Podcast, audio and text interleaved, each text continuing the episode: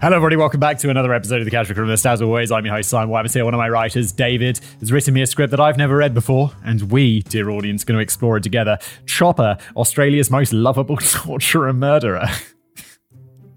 okay, let's see if I love this guy at the end. He's a torturer. He tortures people to death. Who's that famous philosopher? I want to say it's like, you know, one of those guys like Socrates or Aristotle or the other big one. Begins with a P. Um, Plato! It's Plato. Thank you. Who's there? I knew it began with a P. And they said, uh, and there's that thing that, you know, about um, worries or whatever. And Plato, or whoever it was, is always like, oh, don't worry.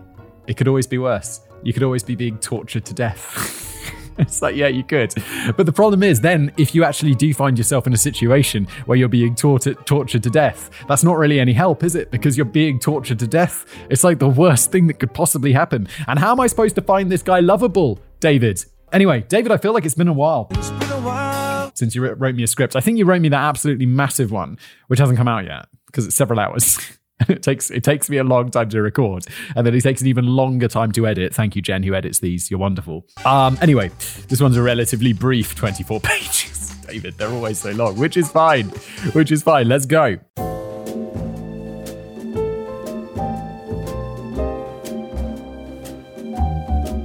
In 1992, Rene Brack, a journalist for 60 Minutes Australia, paid a visit to Mark Chopper Read. He was holed up on the island of Tasmania, which prior to the Port Arthur massacre of 1996 had Australia's most relaxed gun, lo- gun laws. Chopper felt he needed guns, and a lot of them, because of the 25 contracts out on his life by various gangsters on the Australian mainland. What? Australia?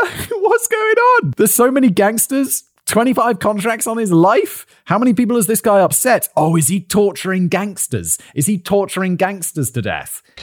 Bad idea. That could be okay. Like if there was a guy and his entire job was just torturing Pedro Lopez to death, I'd be like, yeah, I love that guy. He's my hero. I'll send if he's got a Patreon, I'll send him money. He'd be like, what, what, what's the Patreon rewards? Uh, I'll shout your name while torturing Pedro Lopez. I'll be like, how much do you want, Mark? Particularly in his homeland of Melbourne. David's giving me a pronunciation guide for Melbourne. And I'm like, David, do I really need that? And the answer is yes, because the Australians were all up in arms when I was calling it Melbourne, which is how it's bloody spelt. Like, if you had an episode on Edinburgh, I'd be like, yes, fine. Because that's how it's spelt. Like, it's Edinburgh. Are you joking? Like, is it Pittsburgh? But it's spelt like Pittsburgh, right? It's not spelt like Pittsburgh. Wait, Edinburgh and Pittsburgh are spelt similarly, except Edinburgh is pronounced Edinburgh, which makes no sense, and it should be Melbourne, Australians, but we'll go with Melbourne because. Oh, because I don't know why. Because it's correct, I guess. To quote Chopper, there's two serious ones, the rest are all jokes. Don't worry about them. The contracts that the Italians put on me are just good for a giggle. A criminal with contracts out on him was nothing new, but Chopper was not a former mafioso or a biker who had fallen afoul of his old bosses. The reason why so many people wanted to kill him was that he was a solo operator who preyed on other criminals. His modus operandi was kidnapping heroin dealers, prominent gangsters, and other human detritus and torturing them until they gave up whatever money they'd stashed away. Dude, that is a great way to get yourself killed. Like, don't go after people who can also kill you. That's that's that's like got to be one of the rules. If that's not in the casual criminalist rules already, it bloody well should be. Like there's lots of people who have lots of money who are not dangerous criminals. Rob them instead. Why rob the criminals? You're going to go to prison anyway. It doesn't matter. Then the courts aren't going to be like, well, yeah, but you actually just robbed the criminals, aren't you? You're like a Robin Hood, so we'll let you off. Obviously, it should work like that, but it doesn't. It shouldn't work like that. I was just joking. But just rob people. I mean, you're robbing. Just robbed it. Why are you taking so many risks, Chopper? Chopper's favourite method of persuasion was using a blowtorch to scorch and blacken the toes of people's feet until they fell off. Other times, Chopper cut off their toes using bolt cutters. Quote, I always thought that the removal of toes with a bolt cutter was rather humane. As I said to a mate of mine, Linus Patrick Driscoll, who was head of a group called the Toe Cutters in the late 1960s and early 1970s, I thought that cutting people's toes off with a bolt cutter was culture cutter was rather poofy. I thought it was rather effeminate. I like a blowtorch, you know, the smell of burning flesh in the air. Bro, he doesn't sound lovable. And I know that these guys are criminals and heroin dealers and stuff, but dude, you're blow blowtorching people's toes. David, it's going to take a lot to make me love this guy. After making this comment, Chopper merrily chuckled and guffawed, showing that half his front teeth on the right side were completely missing. Chopper was 6 foot 2 or 188 centimeters and 310 pounds or 140 kilograms. Oh my god. This guy's not that much taller than me, and he weighs twice as much as I do. He's a monster. He utterly towered over his interviewer. Six foot two. I'm like just shy of six foot. So is does he does two inches? Does that tower over me? I don't think so. Oh, over his interviewer, who was maybe a dwarf.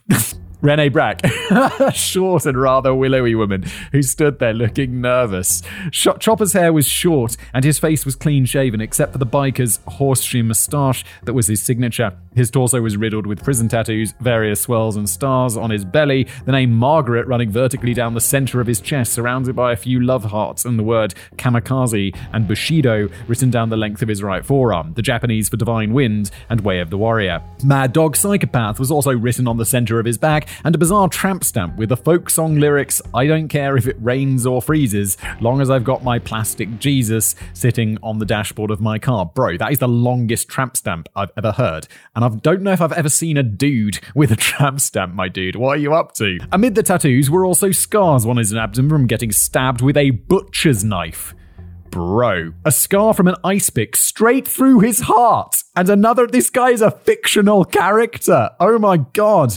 And another on his upper left shoulder near his neck, a bullet wound on his right rib cage, and eight scars sustained from gouges by Stanley utility knives on his chest, arms, and back. This guy's like a real life Jack Reacher, and most notably, his ears were missing, having been sawn off years earlier by a fellow prison inmate at Chopper's own request.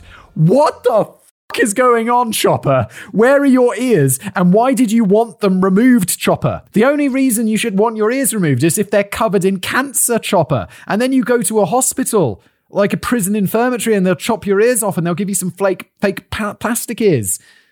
So is ear cancer a thing? I hope I don't get ear cancer. I have to have my ears removed. It would look really bad on me. I'm fully bald. Like, I couldn't even hide it. I'd have to wear a wig, and people would be like, Is that a wig? And I'd be like, Yeah, yeah, I have to wear a wig because I don't have any ears. I don't know why we went down that route. During the interview, Chopper was flirty, cheerful, and took great delight in making the female journalist uncomfortable with off color jokes. Oh, I hate people who do this. It's like some people, I don't know why people do this, but it's like you just be in conversation with someone and they'll just be like slightly inappropriate, like just with their humor and stuff. And it's just like, you know, it's inappropriate or like, you know, just like, I don't know. I'm thinking of one specific person that I know.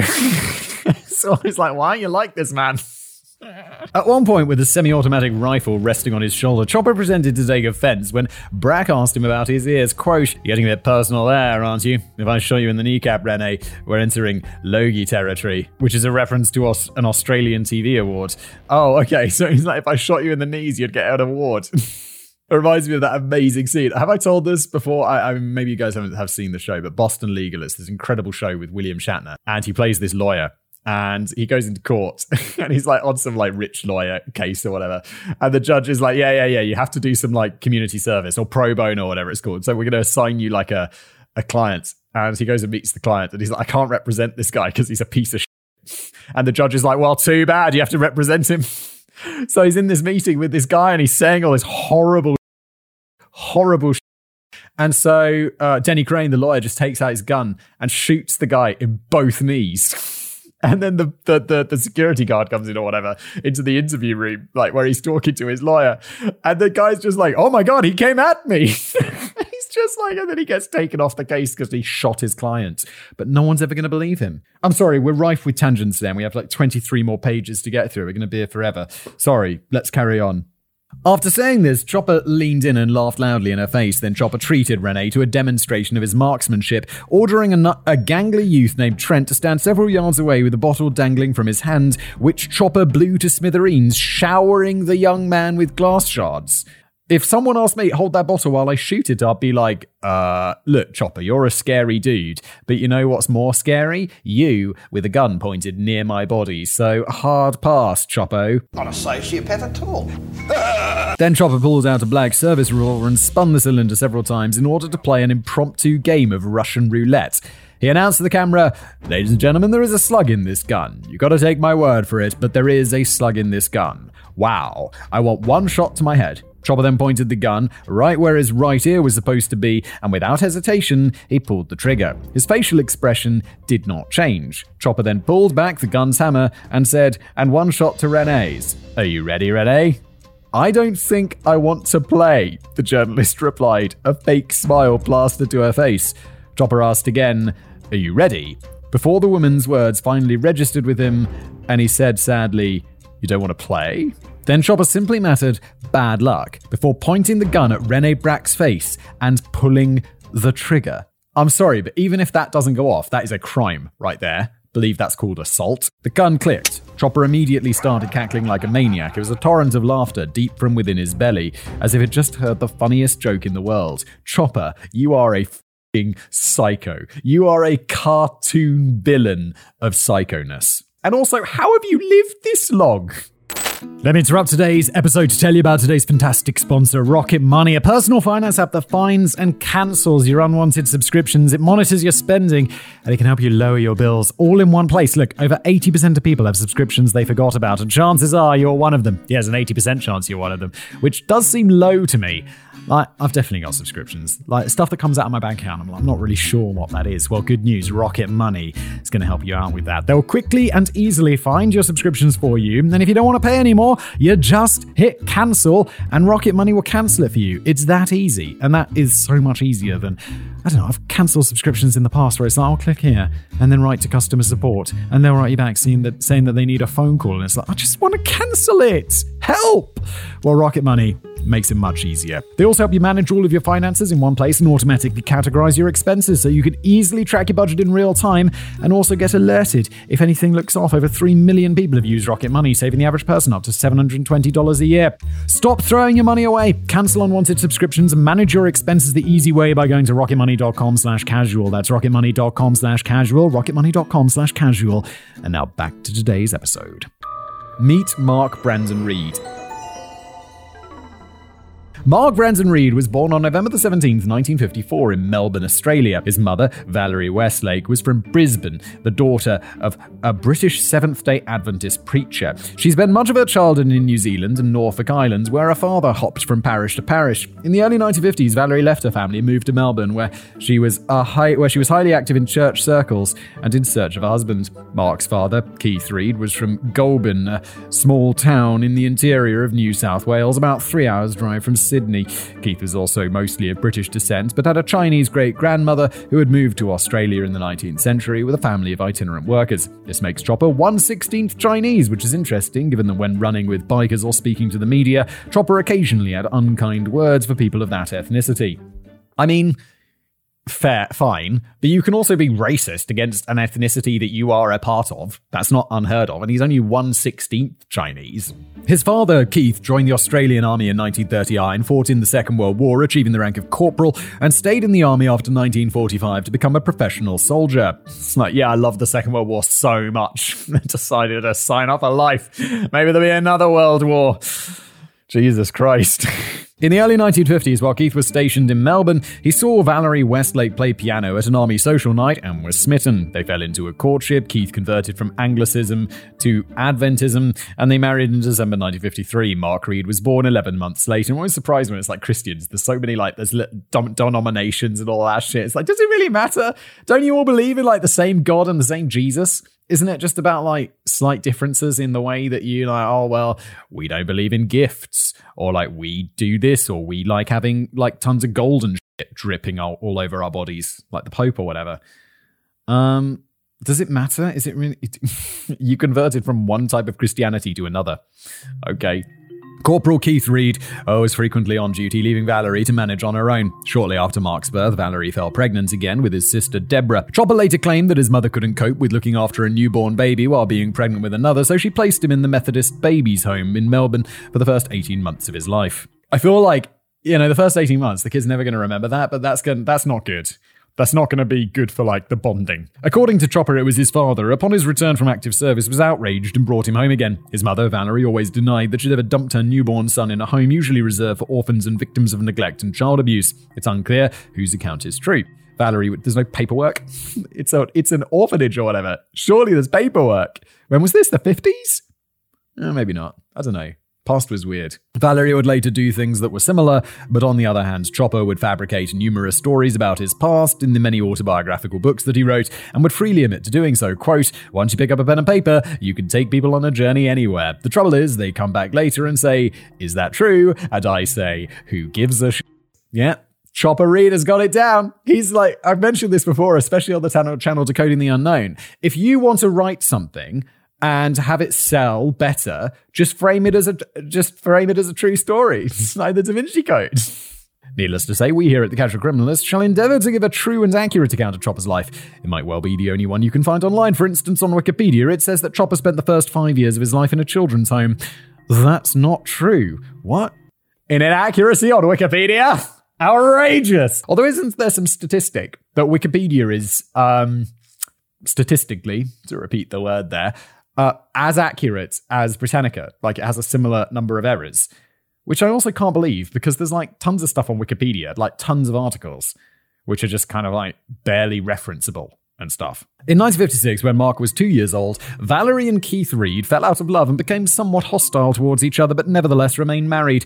They spent a great deal of time apart. In 1960, Valerie took the children to Brisbane to look after her dying mother, while Keith remained in Melbourne. Valerie and the kids returned to Melbourne the following year. Keith stayed at the barracks during the week and only returned home on the weekends in order to minimize his time with his wife. Meanwhile, growing up, Mark was subjected to his mother's rather harsh and rigid religious upbringing, which was rough for a kid later diagnosed with hyperactivity. Yeah, man, like. being like chaplain. I, am not not diagnosed with hyperactivity or, or anything, but I like want to be doing stuff like all the time. Like I don't have that um, ADHD or whatever, but it's like sitting still and doing nothing. I'm like, let's go, let's go, let's go, let's go, let's go, let's go, let's do something. And sitting in church as a kid, you're like, oh, or chapel as we called it. My parents never took me to like church or anything. Like I went to religious school. We had chapel like twice a week, and it was just like, and let us pray. And you're just, oh, for sake, we're just sitting here in silence. Oh, come on, come on, come on, let's go. Let's go do something.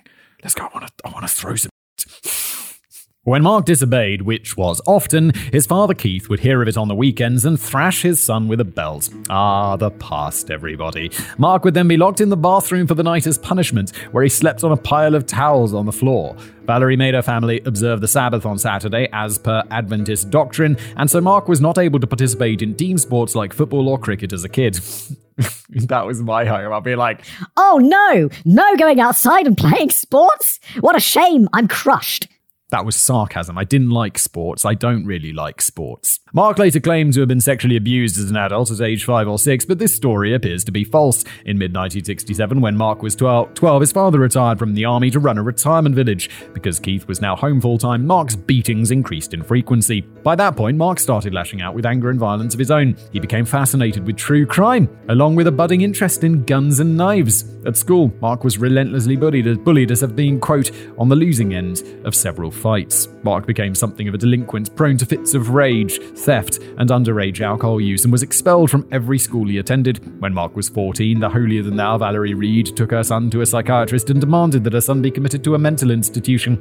The psychiatrist, a fellow Seventh day Adventist, complied. Mark's father, Keith, reportedly objected. Honestly, it does sound like he needs help, though, doesn't it? But Valerie clearly ruled the household. Mark was put on heavy sedatives and was locked up at Royal Park Asylum among the violent and delirious adult mental patients. Whoa, you're in the mental institution with the adults? Why aren't you in the child mental institution? According to Chopper, he was subjected to electroshock therapy every three days, and while the frequency of the treatment may have been exaggerated, Mark's claimed that he was repeatedly subjected to electroshock therapy at age 14 is accurate.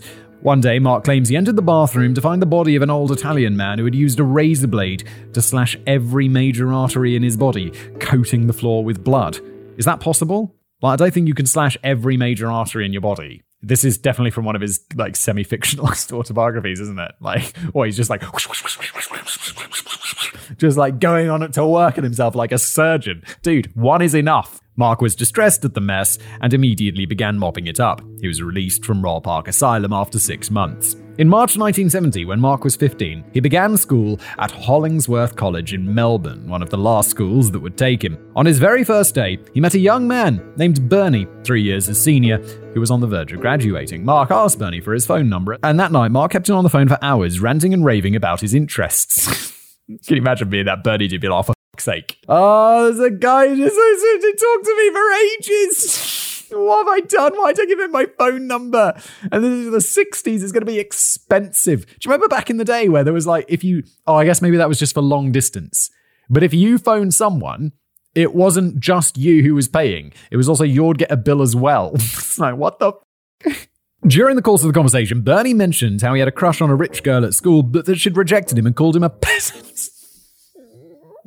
Bernie, peasant, you disgust me. That night, Mark phoned Bernie again and they spoke for another hour. The following morning, on Mark's third day at Hollingsworth, Mark walked up to the rich girl and insulted his new friend and said that he didn't like her attitude. Then Mark struck the girl in the face with a backhand blow that had such force it sent her flying and knocked her out. Mark's getting expelled again. No wonder he gets expelled from every school he went to. And when I said he needed to go to the mental institution, I was right. Chopper would later joke that this was the first fight he'd ever won. A mere three days at Hollingsworth, and Mark was expelled, having exhausted Melbourne's supply of schools. Jesus. Mark's father got him an apprenticeship as a mortician at a funeral home. Mark claims that he stole the jewelry and gold teeth from the dearly departed and stored beer in the refrigeration units on top of the corpses. He was promptly fired after a few weeks. Mark's next job was a as a furniture removal person when he, where he lasted a few months before being fired. His next job was as a railroad labourer, but he was fired after only a few days after punching a co-worker in the face. All of this happened in 1970 while Mark was still 15. After the railroad job, Valerie Read Read prevailed on the Adventist shrink again to have her son committed, this time to Larundel Mental Asylum. There, Mark was incorrectly diagnosed with bipolar disorder and pumped full of lithium. But this time, an enraged Keith Read defied his wife and rescued his son from the asylum after only five days. Rescued him from the asylum. That's where he belongs, David. He clearly is a problem. He ne- uh, uh, so he doesn't have bipolar disorder. He has something, and he needs to be on some pills. The Surrey Road Gang. In early 1971, 16 year old Mark Read had an enormous growth spurt in both height and weight. His biceps approached 18 inches or 45 centimeters in circumference. Good lord. He now dwarfed other boys his age. Accordingly, Keith Read got Mark a job working as a bouncer at May West Gay nightclub in the rough Melbourne suburb of Prahran. In his leisure hours, Mark would wrestle and box at the Try Boys Youth Club, from which he was soon banned. Dude, if you got banned from a boxing club. what are you doing? I mean, I guess it's quite easy because you just break the rules. But can you imagine this guy to fight and he's just like, he's just, like, you know, he's doing what the, the sweet science, like, ba ba ba ba ba ba, and then he just kicks your ass in the kidneys or in the balls. And it's like, Mark, no, get out, Mark. In May 1971, Mark was arrested after breaking into the May West nightclub to steal booze and money. As a juvenile first offender, somehow this is his first offense. Mark was going to receive probation, but Valerie Read wrote to the judge informing him that Mark was not allowed to return home. So instead, Mark became a ward of the state and was sent to Turana Boys Home. Mark later claimed that while staying there, he got into fights with members of staff after being sexually abused by them and saved other boys from a similar fate. After five months at Turana, Valerie Read finally allowed her son to return home. Mark later claimed that around this time he formed the notorious Surrey Road Gang. The gang's leadership included other delinquents named Johnny Cowboy Harris, Dave the Jew Epstein. okay, what, what's your nickname? Well, I'm just the Jew. Terry the Tank Tempest. The gang soon widened to include roughly two dozen other young men. Cowardice was punished by being forced to eat a pack of cigarettes, one at a time, after each one was lit by the torturer. Oh my lord. Disloyalty was punished by getting shot in the kneecap. How much? There's only three of you. It's like, oh, well, the Jew guy, his mouth is burned to shin. He's got terrible infections. And the tank guy, he can't walk anymore. The Surrey Road gang purportedly engaged in petty crimes, street brawling, and random acts of mayhem. Once, Mark and Johnny Cowboy Harris were stealing a woman's panties from a clothesline when she opened fire on them with a 22 revolver. Mark was struck in the buttocks as they ran away. Johnny allegedly dug out the bullet with a knife while Mark lay howling on the kitchen table. On another occasion, the Surrey Road gang allegedly got into a street brawl with an opposing gang from nearby suburb of Richmond. According to Chopper, during the fight, Johnny the cowboy got stabbed through the neck with a broken bottle, bled out, and died. Because Johnny had no immediate family, Mark and Dave the Jew Epstein took his body out to the countryside and burned it on a funeral pyre and scattered his ashes. Duff. Shit is getting real. On yet another occasion, in November 1971, Mark claims that he was hired to murder union leader Desmond Costello. The 17 year old confronted Costello at night outside the Leinster Arms, a pub in Melbourne, and pointed a gun at him. Costello told him to get fucked and go away and threatened to shove the gun up the boy's ass. In response, Mark shot Desmond Costello in the chest and then dragged Costello's body into the pub's keg cellar, which is accessible from a hatch on the outside of the building. A few hours later at 5am, Mark returned to the cellar to discover that Costello wasn't quite dead, so Mark stomped on Costello's throat, snapping the man's neck. Is he was when he was doing that interview in like our cold open, was he in prison? How is he not in prison? Wasn't he living on some islands? Like with all the warrants out for, to, for his death? With the guns? How is he not in prison? He's murdering people and he's part of a gang. That's the sort of shit that gets you life in prison. What's going on? Then Mark and an unnamed accomplice carried the body a few blocks and dumped it on the lawn in front of Collingwood Shot Tower, an old lead shot factory that was shot down in, shut down in 1947 and made into a historical site. Police found Costello's body, but at the time they never figured out that Mark Read was his killer. But there's a problem with all of this. According to Mark's old school chum Bernie, the Surrey Road gang never even existed. Bernie claims that the alleged gang was a figment of Mark's imagination, making up tall tales with which he could regale his friends. Even at the time, they thought it was bullshit. According to Bernie, there was no gang, there were no street balls, and Johnny the Cowboy Harris was never killed. It does seem, seem a bit like far fetched, doesn't it? Bernie said the Mark was just a fantasist, and who hires a kid to murder a union gang, uh, a union leader? In later life, Mark, people are probably in the comments being like, Simon, that's happened many times in history. Uh, oh, okay, yeah. Children murdering people. How people always like, Simon, you're so naive. And I'm like, yeah, I know. And I'm sorry. And then you guys are in the comments being like, Simon, of course this happens. Children are murdering people all the time. And I'm like, for God's sake, why does life have to be like this? I preferred it when I was ignorant, you know? In later life, Mark would take the stories he told friends and published them in multiple books and repeated them during countless newspaper and TV interviews. As for the murder of Desmond Costello, Mark only confessed to it shortly before he died. It's possible that Mark had simply selected an unsolved murder and claimed it as his own. On the other hand, Mark Read's fellow gangmates, Johnny Harris, Dave Epstein, and Terry Tempest, were all real people, and Johnny Harris was never heard from after the date that he was allegedly killed with a broken bottle. And certainly at the time of writing, none of the former Surrey Road gang members have come forward to confirm or deny Mark's highly publicized versions of events. Yeah, because unlike Mark, they're like, oh, we did crimes? Shut up then! Don't talk about your crimes! Furthermore, there's nothing to disprove Mark's claim that he murdered Desmond Costello, so the extent of Mark's criminal activities when he was 16 or 17 will forever remain a mystery. The prevailing consensus in Australia is that the Surrey Road gang was real, and that Mark Read was a hell of a street fighter. One thing we do know for certain, after being released from the Turana boys' home in September 1971, Mark Read got a job working at the farm run by his friend Bernie's dad. After work, Bernie would take Mark and the other farm labourers out for drinks. On December the 17th, 1971, Mark and Bernie arrived at the dance at Wandin Town Hall in the Melbourne suburb of Croydon and witnessed six bouncers beating the hell out of a friend of theirs. Mark sprang into action and charged at the six men. Bro, six bouncers. You might be a big boy, but there's six of them, and they are bouncers, and they're already beating someone up, so you know they're into violence. Don't do that. The only person that can do that is Jack Reacher, and he's not real. Unfortunately, it turned out they were off duty police officers working as bouncers on the side. Oh, dude, this just got worse. The cops beat Mark within an inch of his life, dragged him down to the station, and tossed him in a cell. He was charged with unlawful assault and foul language. Nah. That's not a law anymore, surely. Mark's parents refused to come down to the station and bail him out, so Mark spent the weekend behind bars. Yep, honestly, pretty good parenting there. I don't know, was it? He got beaten out of, so maybe not. But like, I don't know, if my kid got arrested for something, like fighting or whatever, I'd be like, well, honestly, yeah, let him sit in prison for a couple of days. you need to be consequences to the actions. I'm not just going to come down and bail you out. Not that bail's a. Wait, you have bail in Australia? I thought that was like an American thing.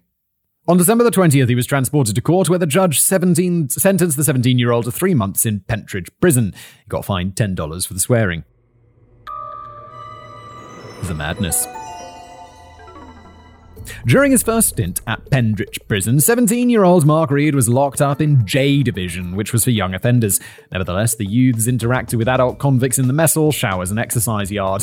that sounds like a brilliant idea. Where should we separate the uh, the people? Well, they could do, you know, they'll have separate everything except for the showers. That sounds like a brilliant idea. According to Read, he befriended another wayward youth two years his junior called Mad Charlie Hegley. Oh, and an adult inmate threatened to, quote, have Charlie on my or his blood on my knife by the end of the day, Mark took action. He ambushed the would be um, R wordist. Can't say that on YouTube anymore. They keep demonetizing me in the prison. Shower and thrust a shiv up his bottom.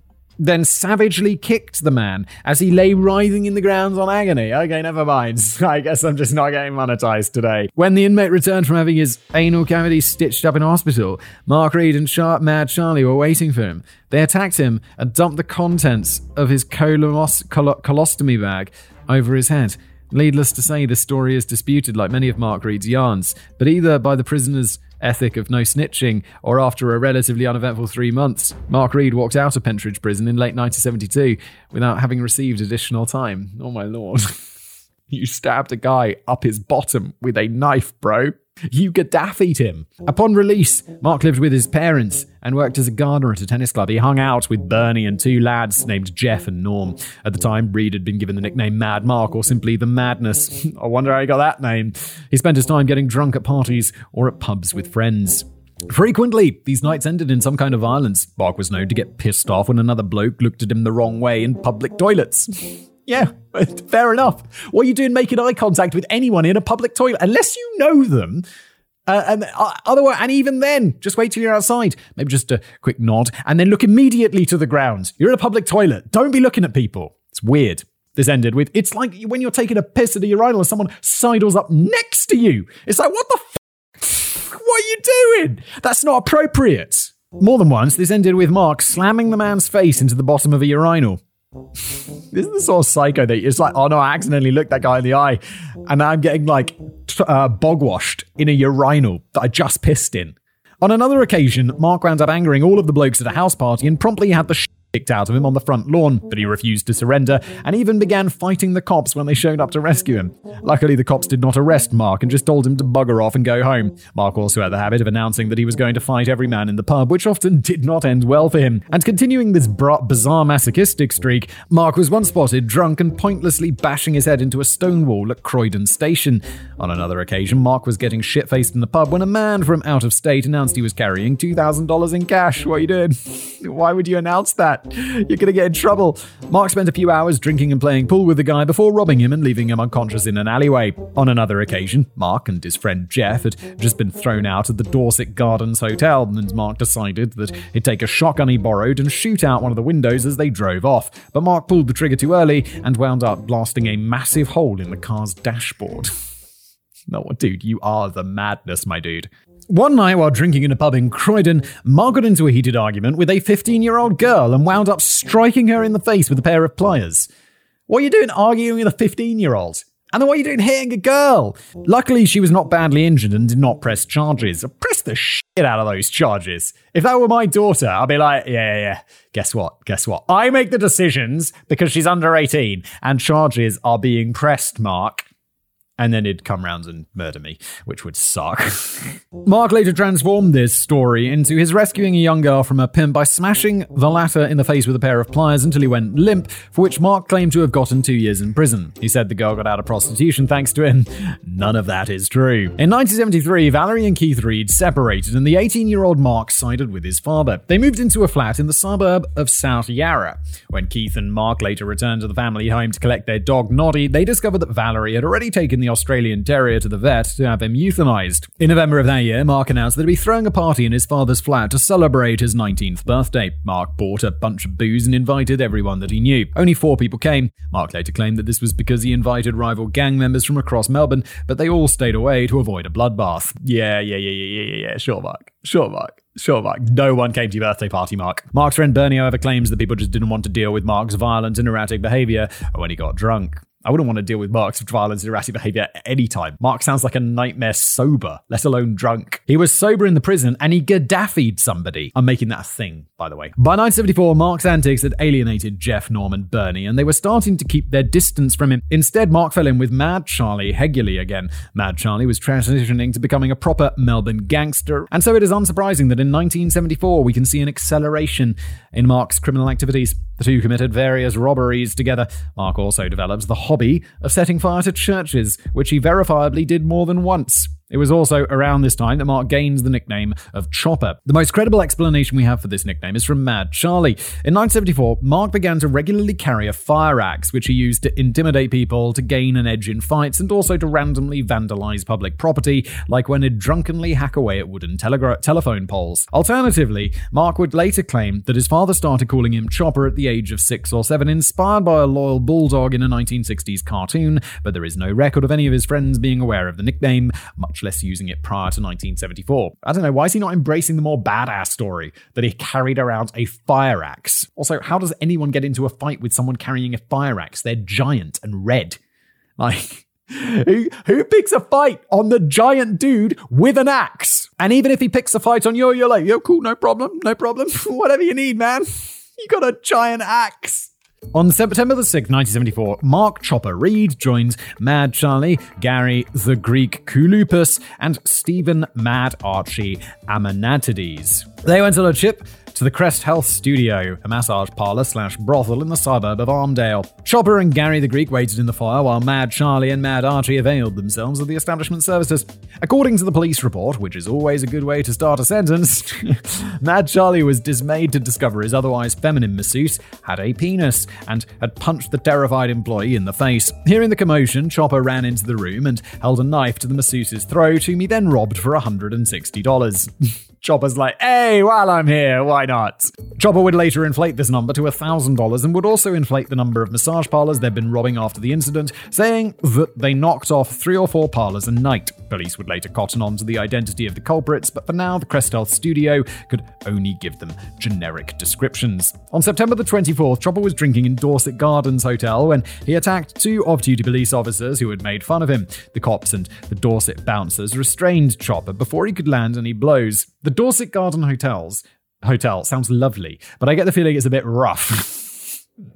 like Dorset Garden sounds like do do do lovely like have afternoon tea maybe some scones. And it's like no no no this is this is a rough establishment. Chopper had equipped one of his fists with a homemade knuckle duster made from a leather strap with two long thick bolts punched through it the ends of which chopper had sharpened into points and secured to the leather with wing nuts. Chopper's parents refused to post his $100 bail, and so he called his ex friend Bernie, who generously put up the money.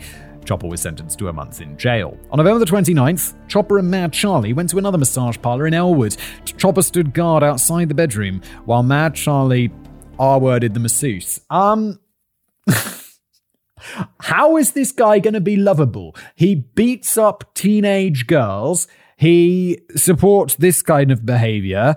He's sounds he seems like a total psycho. Then they stole a hundred bucks. The police were called, and Chopper and Mad Charlie were picked up soon after. Chopper was charged with armed robbery and being an accessory to ah, R word, and the latter was char- uh, the lad's charge was dropped before it went to court. Chopper and Charlie's descriptions also matched those from the Crest Health studio, so a further charge of armed robbery was added. How are you not going to prison for at least a decade for this? It's gang activity violent gang activity. Chopper copped a plea and was given two years for armed robbery. Mad Charlie was given four years and an additional and an additional eight for the sexual assault. Chopper would later boast that they had robbed 45 massage parlors and brothels in under two months, but this claim is not true. And now, at the age of 20, Chopper was packed off to Pentridge Prison for a measly couple of hundred bucks. Um, and the gang activity, and standing outside while the dude did terrible things. So, yeah, I'd like to have seen him not go there for how long? Two years? How long was it? This wasn't long enough. He needs to be in there for at least a decade. A legend is born. Returning to Pentridge, Chopper was installed in B Division. A mean spirited prison guard, in an effort to humiliate the new arrivals, ordered them to line up, drop their pants, and roll back their foreskins so he could check for venereal diseases. Um, how about that's the job of a doctor? Oh, when it was Chopper's turn, he grabbed the guard's head, slammed it into his crotch, and rubbed his cock on the man's face, saying, Yeah, get into this, will you, mate? The prisoners erupted into a cavalcade of laughter, and the guard fled the yard in rage and embarrassment. That night, a posse of guards visited Chopper in his cell and beat the shit out of him. What a surprise! Chopper laughed at them the entire time. That is, when he wasn't screaming. The next morning, Chopper went out to the exercise yard and painted Mad Mark in two foot high letters on the prison wall. In the first half of 1975, Chopper attract, attacked drug dealer Dennis Allen in the showers with a sock filled with soil from the exercise yard. Chopper was acting on the orders of a Melbourne thug named Jimmy Loughnan and the latter's secret prison lover, Danny James. Apparently, Dennis Allen had failed to acknowledge Loughnan when he said hello one day. Chopper snuck up on Allen and beat the man unconscious. That same year, Chopper, Loughnan, and James formed the Overcoat Gang, wherein they concealed their weapons by wearing prison issue overcoats. Chopper had cobbled together a crude tomahawk, which he called Max the Axe. He first used it to attack heroin dealer Alex the Arab Shalala and split open the man's skull. He miraculously did not die. Chopper got a great deal of use out of Max the Axe. He developed the habit of going round the cells of other prisoners in daytime with an empty box, demanding his fellow inmates fill it with cigarettes, food, and other sundry goods, or else he would hit them with his tomahawk. This earned Chopper a great deal of resentment, and he once commented, quote, I'm as popular as a pork chop in a synagogue. This seems like, I know he's a big dude and stuff, but someone eventually is just gonna like, they're gonna, they're gonna Gaddafi you in the showers. Also in 1975, singer Renee Geyer was going to perform at the prison, but cancelled her appearance when it came out that the Overcoats were plotting to kidnap and, well, gang R word her. The cancellation infuriated the other inmates, and the warden banned the Overcoat gang from attending any prison concerts. On May the 1st, 1975, word got round. uh, Can you, like, if you're going to perform in a prison, surely the security is quite tight. On May the 1st, 1975, word got round that Reginald Isaacs, a convicted paedophile and child murderer, was soon going to arrive in D Division. I get the feeling we're going to get the first one that I support. in keeping with prison etiquette, the other prisoners felt duty bound to kill him. Chopper and Mad Charlie got to it first. The story. It's like, oh no, the child killer's been murdered in prison. Such a shame. Such a shame that there's mob justice, isn't it? Such a shame. The story goes that they cornered Isaacs in his cell and knocked him out. Chopper climbed onto the top bunk and jumped several times onto Reginald Isaacs' head. Then he did the same thing onto his chest. But Isaac still wouldn't die. So Chopper removed Isaac's shoelaces, tied his hands behind his back, and wrapped bed sheets around Isaac's neck. Then Chopper and Mad Charlie hanged Isaacs in his cell. They removed the laces, exited the cell, and closed the door behind them. Isaacs was discovered the next morning, and his death was ruled a self-deletion. Thank you for not using the uh, the other well word for that. That will definitely get us demonetized. Um, and I apologize for all this dancing around the world. It's just words. It's just what we have to do because I need to. When we make this is going to be like a four-hour ep- four episode, sorry, two-hour episode. Um, and if I just, I, I have to do what I can to to not get these demonetized because otherwise I don't get paid, and that sucks. But this, but the fact that this got ruled a self deletion is wild. Like, as like, well, somehow, yeah, he jumped on his own head many times, jumped on his own chest many times. Yeah, yeah, yeah, yeah, definitely what happened. the guards probably rolled up in his cell. Like, oh no, the child killer got killed. Oh no, it's such a shame we were looking the other way. Chopper publicly admitted to this murder shortly after his death, saying anyone who would kill a child in such a manner didn't deserve to live. As to whether Chopper's account is true, perhaps like the murder of Desmond Costello, Chopper was probably not the killer and just trying to add to his notoriety before he shuffled off his mortal coil. There's not much indication in the autopsy report that a 300 pound man had been jumping on Isaac's head and chest, but the report wasn't exactly detailed. Um, yes, but also that sort of thing they wouldn't leave out. So I'm inclined to believe that he probably just did kill himself because they'd noticed like a head that had been crushed and a chest that had been crushed by a 300 pound man. That's very big. Due to Chopper's exploits, the guards in B Division were finding him difficult to handle, and so on June the 27th, 1975, Chopper was transferred to Pentridge Prison's notorious H Division, the punishment block. H Division was nicknamed the Punching Factory because of the violence of the other inmates and the corresponding violence of the guards who were handpicked as tough men, and given their reputed use of batons on men's rectums,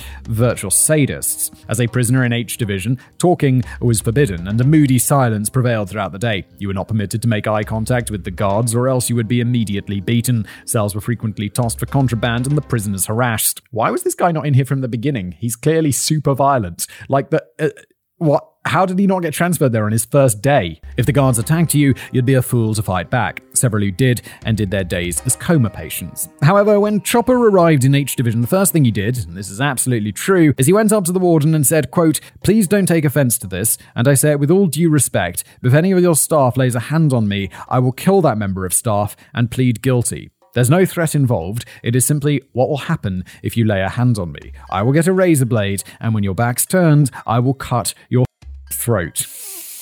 Holy shit, that is gangster, son. That's the sort of where it's like, you know, when you like to get get taken seriously, it's just sometimes you just got to be a fucking psycho. This guy is a psycho. As a result, the guards never touched Chopper, and in exchange, Chopper never attacked any of the guards.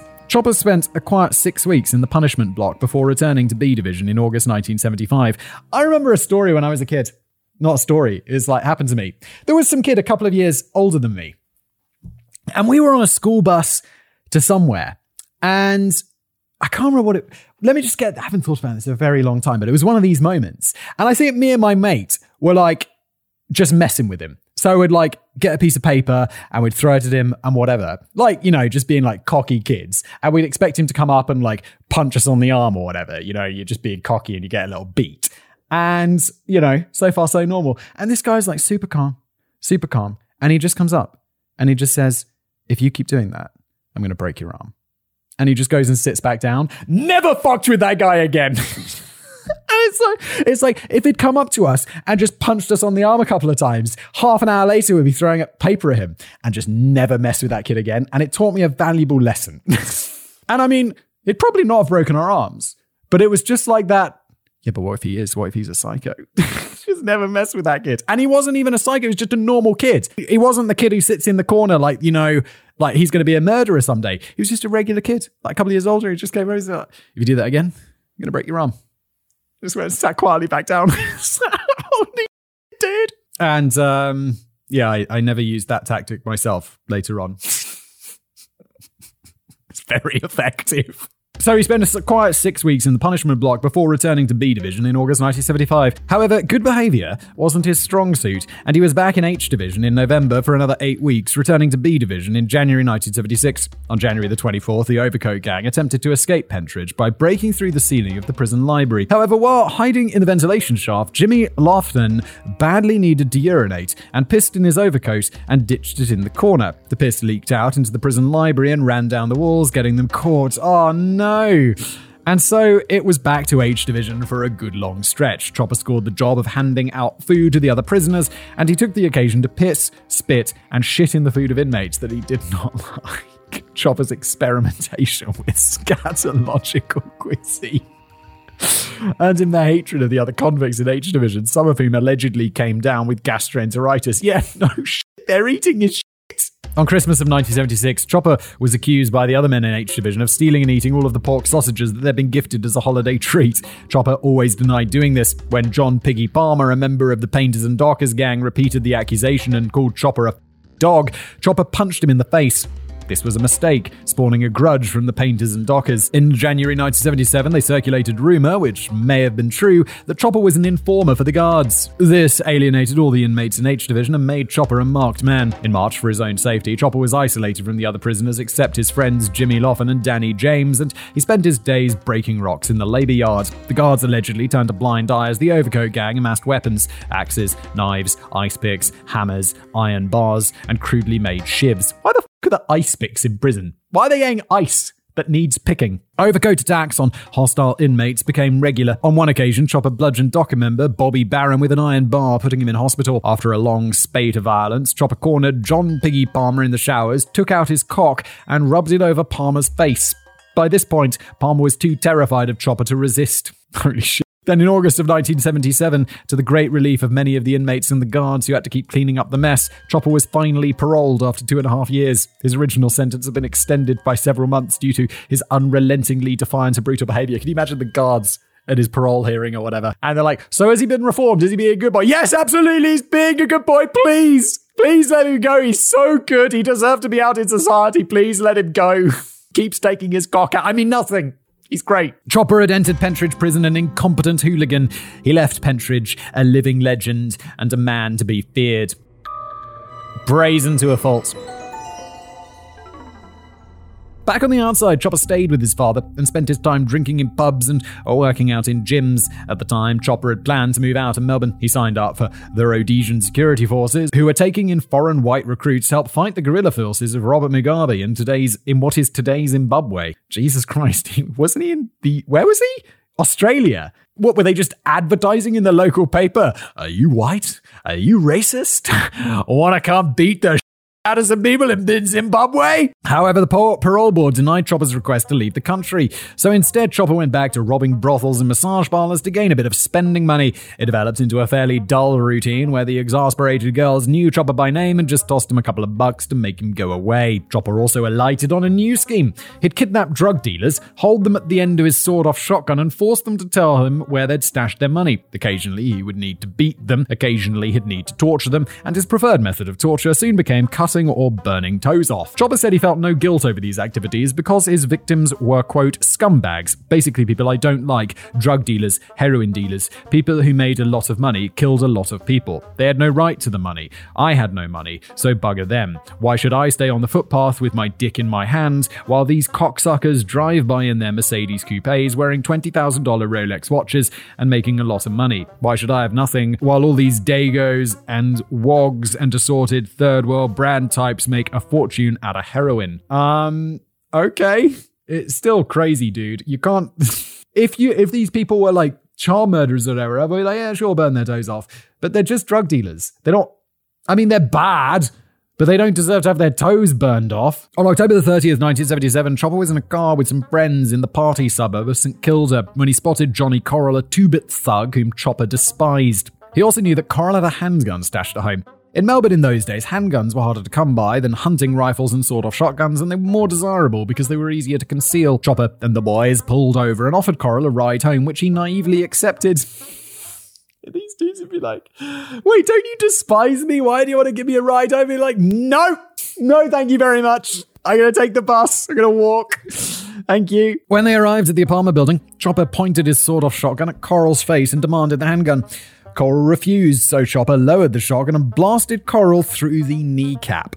Chopper departed without the handgun, leaving Coral in agony in his apartment hallway, laughing about it the whole way home. But it probably wasn't worth it. Coral pressed charges. Yeah, shit, he doesn't have a knee anymore. He got a shotgun in the knee. That's it. You're not walking on that leg anymore. Do they replace knees? Like, because kneecapping in the past was the sort of thing that put you in a wheelchair, right? That's why the gangsters did it. It would just ruin your knees and you'd not be able to walk. Do they, how, can they replace your knee with like a robot knee these days? I feel like that's like, how hard can that be?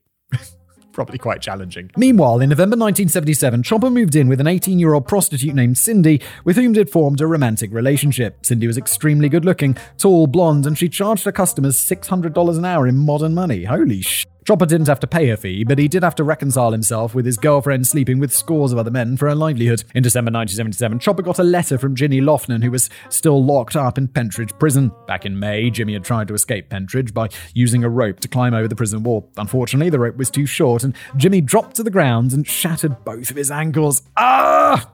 Oh! God damn, that's a fall. Jimmy then crawled for a kilometre before he was found, taken to hospital, where the police caught up with him. He was returned to Pentridge and sent to H Division, where a bloke with two broken ankles didn't fare very well. In December, Jimmy wrote Chopper saying that his spirit was completely broken and he asked Chopper to help bust him out of prison. So Chopper hatched a plan. It wasn't only his spirit that was broken. It was the morning of, of January the 26th, 1978, Australia Day. Chopper was due to appear in a St Kilda court for the shooting of Johnny Corrill. Corrill skipped his court appearance and instead drank in a pub until 10:30 a.m., whereupon he headed to a completely different courthouse, the old county court, and walked into the first chamber that he saw that was in session. Chopper walked straight up the aisle past the lawyers and climbed the bench to where Judge Bill Martin was sitting. Chopper pulled out his sawed-off shotgun and pressed it to Martin's throat and threatened to blow the judge's head off. Chopper's plan was to take the judge hostage and only release him once the authorities had freed Jimmy Loughnan from Pentridge. Even if the judge complied, Chopper hadn't considered how he was going to escape. Chopper's a psycho, bro. This is gonna. How are you not going to prison forever now? But things didn't get that far. Ernie Trotter, the judge's law clerk, called a tipstaff, fun fact, managed to restrain Chopper and grabbed the arm that was holding the shotgun. Brave dude. Meanwhile, Judge Martin kicked Chopper in the balls and dashed out of the door behind and dashed out of the door behind the bench. Police officers ran from the back of the courtroom, got Chopper on the ground, cuffed him, and for this dim witted plan, he was sentenced to 12 years in prison with a further two years for the shooting of Jimmy Corral. Meanwhile, Ernie Trotter got the Queen's Medal for Gallantry. Chopper, now 23, hadn't even been out of prison a full six months. I can't believe he's so young. so many crimes have been committed. He's only 23. Oh my god. And he's 12 years in prison, as he deserves. Friends, Romans, countrymen, lend me your ears. Oh yeah, he doesn't have his ears. He gets his ears cut off in prison. Why? While awaiting trial, Chopper was sentenced to H Division at the end of January 1978. He was already marked for death. He had alienated too many people at Pentridge during his last stay, along with still alienating more in the Melbourne criminal underworld during his brief sojourn outside the prison walls. The drug dealers and pimps he robbed had friends on the inside. Killing Chopper was now seen as worth the life sentence. Against the hordes of criminals in H Division who wanted him dead, Chopper had two lines of defense. And there's going to be people in H Division because that's the baddest of the bad division. They're there forever anyway. They have nothing to lose. There's no worse punishment. The first was Pentridge prison governor James Quinn, whom Chopper took care to flatter and entertain with cheeky jokes. Chopper may have also been acting as an informant for him, but this is an unproven allegation. Either way, Quinn turned a blind eye to Chopper's efforts to defend himself, which gave Chopper freedom of action to mete out some brutality without risking an extension to his 14 year sentence. The second line of defense was the Overcoat Gang. By 1978, the Overcoat Gang had expanded to 12 men, only a fraction of whom Chopper could actually trust. The others might sell him out for a pack of smokes, and a mere 12 men against the majority of the prison population didn't exactly inspire optimism. Chopper's only hope was to use the Overcoat Gang in frequent acts of brutality in order to inspire fear. That way, any potential assassins would be too cowed and intimidated to attack Chopper, lest they fail to kill him and wind up being victims themselves. Nevertheless, the odds of Chopper surviving the entirety of his 14 year sentence were looking vanishingly slim, especially in an environment as violent as H Division, which contained Pentridge's most hardened criminals. Chopper had only been back in prison two weeks when he was told that his stay in H Division would be permanent. He was too much of a handful to be sent to any of the other divisions. of course he is. They're like, uh, Chopper's back. He's that's where he belongs. Even with the assistance of the Overcoat gang, who floated in and out of H Division whenever they were punished, Chopper having to spend 14 years there was effectively a death sentence. Chopper's only hope was to self harm and get locked up in a psych ward. Therefore, on the 12th of February 1978, Chopper walked up to Kevin the Prof Taylor in the prison yard, handed him a razor blade, and demanded that Taylor cut his ears off. Taylor set about the task. Ugh! Ah, dude!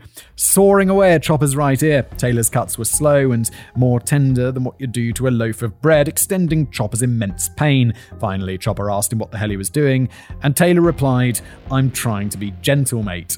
Bro, you're cutting his ears off. You just gotta go for it. There's no anesthetic. Just what, what chunk? Chopper growled, You're an idiot. You don't hack someone's ears off gently. You hack through them. Put some muscle into it. Taylor complied, grabbing Chopper more firmly by the ear and pressing downward with all, with all of his might, slicing the ear clean off. Chopper grabbed a towel and held it to his ho- head to staunch the vigorous flow of blood. Taylor whined, You're not going to bash me later, are you? No, you fucking idiot. Now come here and do the other one. I'm going to look like a right idiot with one ear, aren't I? Bro, one ear is better than no ears. Taylor accordingly cut through Chopper's left ear, then promptly bent over and vomited on the floor. Once Taylor had recovered, he handed Chopper the razor blade so that Taylor wouldn't get any extra time for it. Chopper would initially tell the guards that he'd done it to himself. Meanwhile, the blood was gushing from the side of Chopper's heads. Ah, head. Ah, ah, I don't like this. The guards were summoned and he was rushed to the hospital. Chopper lost roughly two and a half litres of blood, or roughly half the amount of blood in the average human body.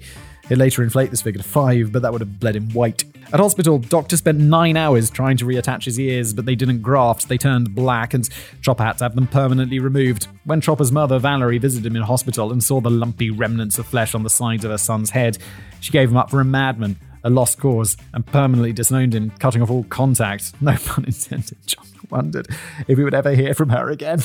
okay, that one was intended. Oh, oh my god, this is so crazy. He is crazy. For his pains, Chopper was reassigned from H Division to the Psych Ward of G Division for nine months. It's probably saved his life. In May 1978, Chopper went to trial and learned that he'd have to serve a minimum of his 11 four years, 14 year sentence. By that point, he'd be 34 years old, having spent most of his 20s inside. While in G Division, Chopper spent most of his time in an observation cell with a perpe- perspex window so that guards could keep him from further self harm. In that, the light in his cell was kept on at night. In October, he was taken off self harm watch and given a regular cell, being able to spend more time outside of it. It was a peaceful few months where Chopper didn't have to fear any violence. Outside prison walls, word of Chopper cutting his ears off hit the media, turning him into a celebrity. Betrayal and benzos. On November the 14th, 1978, Chopper was returned to H Division. It was back in the punching factory that Chopper got word from his teenage prostitute girlfriend Cindy that she was dumping him. Yeah, Chopper mate, you're in prison for 14 years and you don't have any ears anymore, Chopper. She had shacked up with Chopper's friend Jeff, against whom an enraged Chopper vowed a bloody revenge. Chopper would later go on to claim that Cindy had slept with all of his friends in order to sully her reputation as this loyal trollop. A month later, on December the 15th, Chopper was in industry yard number two making broomsticks with Johnny Price and Jimmy Loughnan, the latter of which had begged Chopper to bust him out of prison, leading Chopper to moronically take a judge hostage, earning him 12 of the 14 years of his sentence. Over the past few weeks in industry yard number two, Price, Loughnan, and Chopper had used a smuggled in hacksaw to cut a hole in the mesh fence that separated the industry yard from the guard's catwalk. Chopper climbed through the hole and was immediately spotted by a prison guard, Mick Milson, a short and thin man who had no firearm, just a black baton. Milson ran up to Chopper and hit him 20 times with the baton, but it seemed to have no effect. Chopper didn't retaliate. He stoically took the beating before disdainfully saying, Piss off, Mick. What the fuck? that is very uncharacteristic for him. He beats up anything that moves. Milson stood aside and watched as Chopper helped Price and Loughnan through the hole onto the catwalk. Milson continued to do nothing because Price and Loughnan were armed with shivs. He watched helplessly as the three inmates climbed out of a small window onto the roof of H Division before Milson ran to sound the alarm. Meanwhile, Chopper and his comrades climbed up a weather vane and onto the roof of A Division, now being 120 feet or 36 meters up in the air. That's very high. By now, the entire prison was on lockdown, and so the three men gave up any hope of escaping. It also wasn't long before television cameras had shown up to film the three men on the roof. Realizing this was an opportunity to win another stay in the psych ward of G Division, Chopper theatrically removed his shirt and spread out his arms like Christ crucified and ordered Jimmy Loughnan to slash him with his shiv. Jimmy cut six crosses into Chopper so deep that the blade hit bone. You're like, Jimmy, just for show, Jimmy, not down to the bone, Jimmy. Then Chopper picked up a loose piece of wood studded with nails and started hitting himself in the head with it. He then threatened to light his shirt on fire. But it was all for naught. This time, after a few days in hospital, Chopper wasn't sent to the relatively cushy psych ward of G Division. He was instead locked up in Gen Pop of D Division. He was charged with leaving his place of work and disobeying a lawful order. At his trial on March the 15th, 1979, Chopper pretended to be deranged and claimed that he was Genghis Khan in a final attempt to reach the psych ward. Instead, six months was tacked onto his sentence and he was packed off to H Division. In May 1979, the other inmates in the punching factory put a $10,000 contract on Chopper's life. That's approximately $41,000 in modern money. In response, Chopper plotted to take a guard hostage so the overcoat gang could temporarily take, o- temporarily take over the division, swipe the keys to the cell doors, go into each prison cell one by one, and stab all of their enemies with an ice pick, either killing or paralyzing them. Jesus Christ, this guy. Jimmy Loughnan thought the plan was idiotic and would probably keep him in prison for the rest of his life. Nevertheless, planning for the siege of H Division continued. By August, Loughnan was getting nervous. He decided to betray Chopper and collect that $10,000 bounty. Uh oh. Loughnan. Uh oh. He recruited Greg Bluey Brazel to help take the giant man down. Loughnan walked up to Chopper in the yard and stabbed him in the gut. Chopper initially thought that Jimmy had punched him until blood started to flow from Chopper's mouth. Oh my. Like when you get stabbed somewhere else and then blood comes out your mouth, that's a bad sign. Chopper just stood there, stunned at the betrayal. Jimmy stabbed him three more times before Chopper grabbed him by the neck and held him against the wall.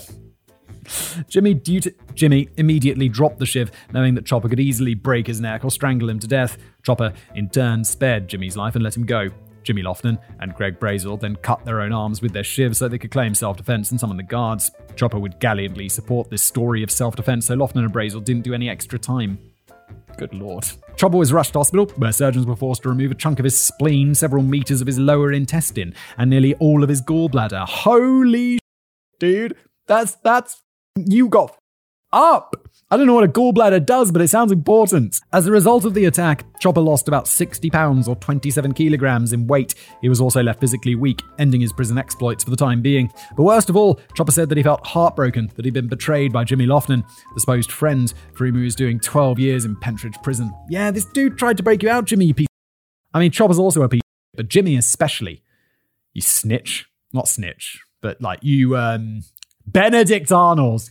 You're welcome, Americans. In 1980, Chopper was transferred to the newly built Jika Jika High Security Unit to prevent him from being killed by the inmates of H Division. Jika Jika was designed to keep staff and inmates separate at all times to avoid violence erupting between the two. Convicts moved through the unit via a series of locked doors that were open remotely. In order to keep the inmates from each other's throats, Jika Jika was brightly lit 24 hours a day, and security cameras viewed every nook and cranny of the place. Oh my god, sounds horrible. Although I'd rather be in there than in H division. If someone's like, "Do you want to go in the violent prisoners, or do you want to be alone all the time?" I'm like, "I don't want to be put me in the one with the the, the remote doors." yeah, you can watch me take. That's fine. Inmates at Jika Jika had no labour duties, only what they volunteered to do. Chopper did a little sewing, but spent most of his time lazing about in his cell, reading letters from his growing fan club of would be gangsters from the outside, or wandering aimlessly in the hallways. The only thing that would kill the monotony were the contact visits Chopper would get from his father, Keith, and also from a large breasted woman with no teeth. The latter was banned after she was caught giving Chopper a blowjob. Oh my god. Chopper was further devastated when his father moved to Tasmania, depriving him of their visits too.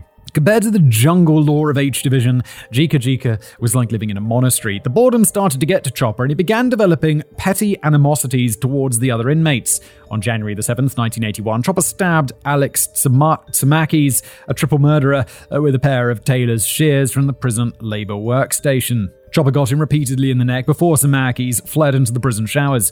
Chopper chased after him. Then guards came streaming into the room to subdue Chopper before he could do any more damage. Samakis was rushed to hospital and survived. Chopper, meanwhile, dipped his hand into a puddle of blood and wrote, Sorry, Alex, on the man's cell door. That. what did he do to you? That's fucked up. A few weeks later, Chopper demanded that he be allowed to go to the dentist, but his request was refused. In a bizarre form of retaliation, Chopper used a sink faucet to smash out 11 teeth on the right side of his mouth. The prison psychiatrist was unable to diagnose the, diagnose the cause of this behavior, ruling that Chopper was completely sane but was simply quote unquote an eccentric. However, the shrink prescribed a regular dose of Xanax and Serapax, and, and Chopper was originally told they were vitamins. The plan. This vitamin makes me feel relaxed. and it says Xanax on the side.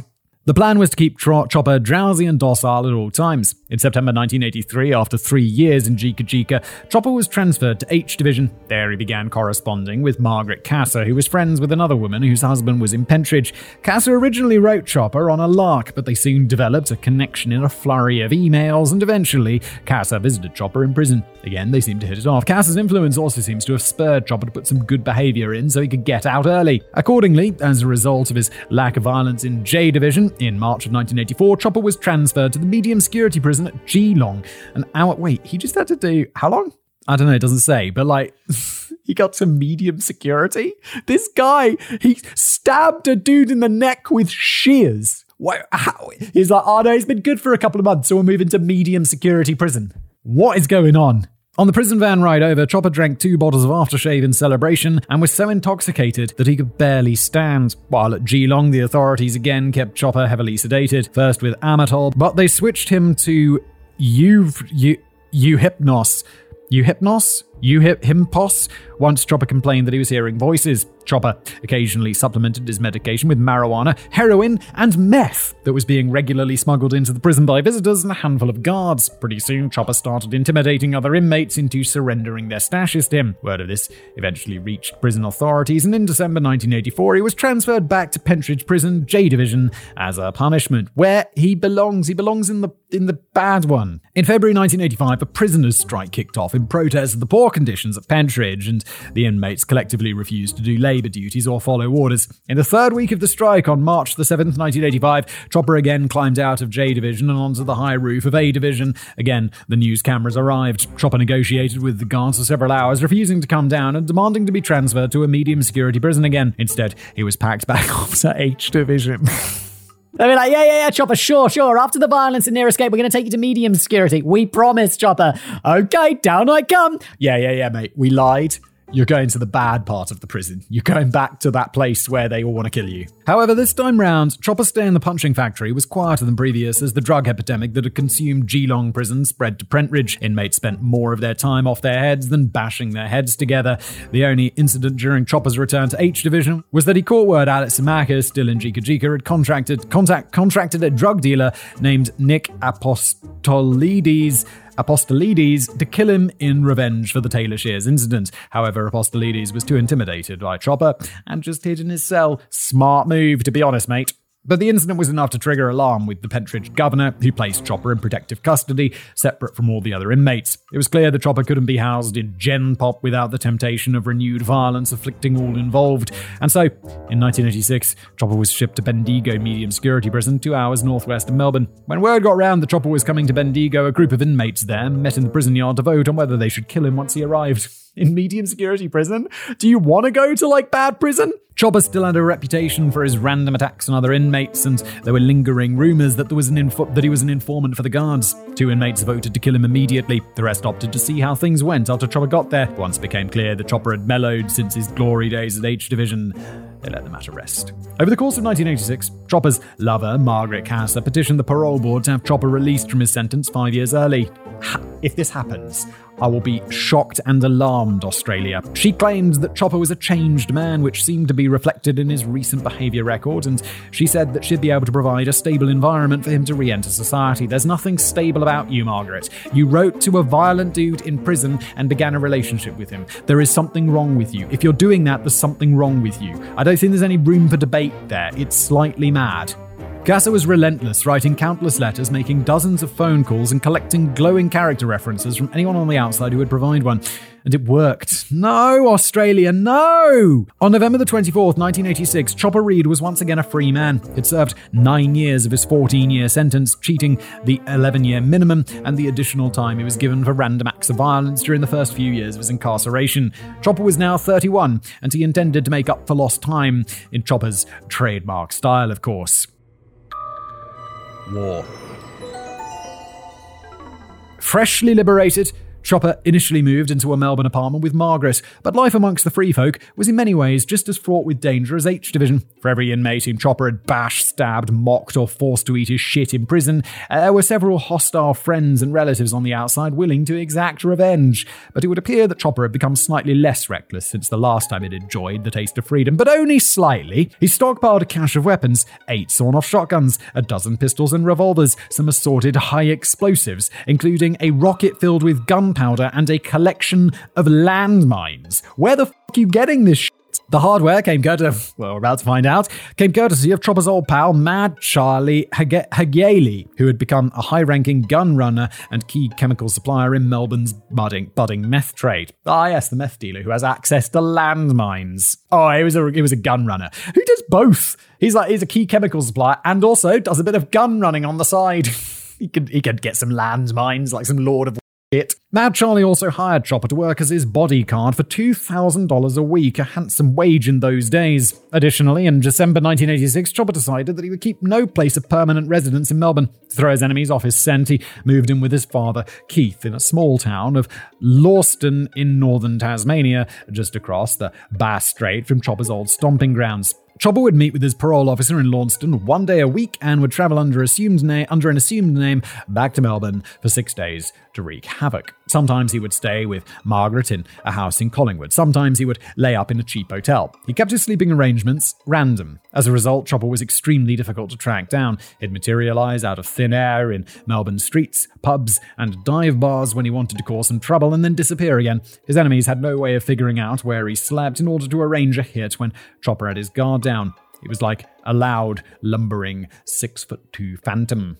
On December the 2nd, 1986, mere eight days after Chopper was released from Bendigo, he went to a pub in downtown Melbourne to meet with Police Sergeant Rod the Rocket Porter. Chopper wanted to turn informant.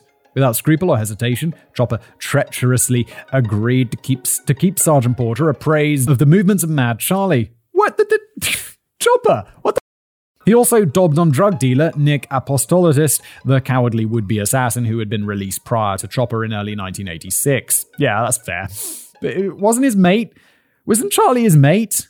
Chopper supplied Porter with the whereabouts of a meth cook for a Melbourne biker gang, right down to the location of the biker's gun stash, the two German Shepherds he had, and which room in his home the guy slept in. The cops raided the place and arrested the man, earning Chopper a lot of trust. Throughout 1987, Chopper continued to supply the police with reliable information on everything from drug runners to suspected cop killers.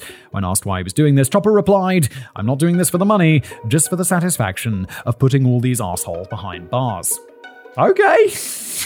It seems a bit like you're a criminal. Isn't there like that criminals thing of like not grassing on each other? He's like, I don't give a shit. This seems to not just be false humility. Chopper was genuinely pissed off at the criminal elements of Melbourne who had rejected him and wanted him dead. Informing on them seemed like a good way to exact revenge and keep himself safe. He had also been betrayed too often to give a about supposed friendships with men like Mad Charlie. Chopper also resented how these same elements seemed to be getting rich off selling smack to addicts and then running extortion rackets on legitimate businesses. Look, mate, you're not exactly some sort of Robin Hood wonder criminal. You've done plenty of terrible shit. You used to go around just robbing massage parlors for no reason.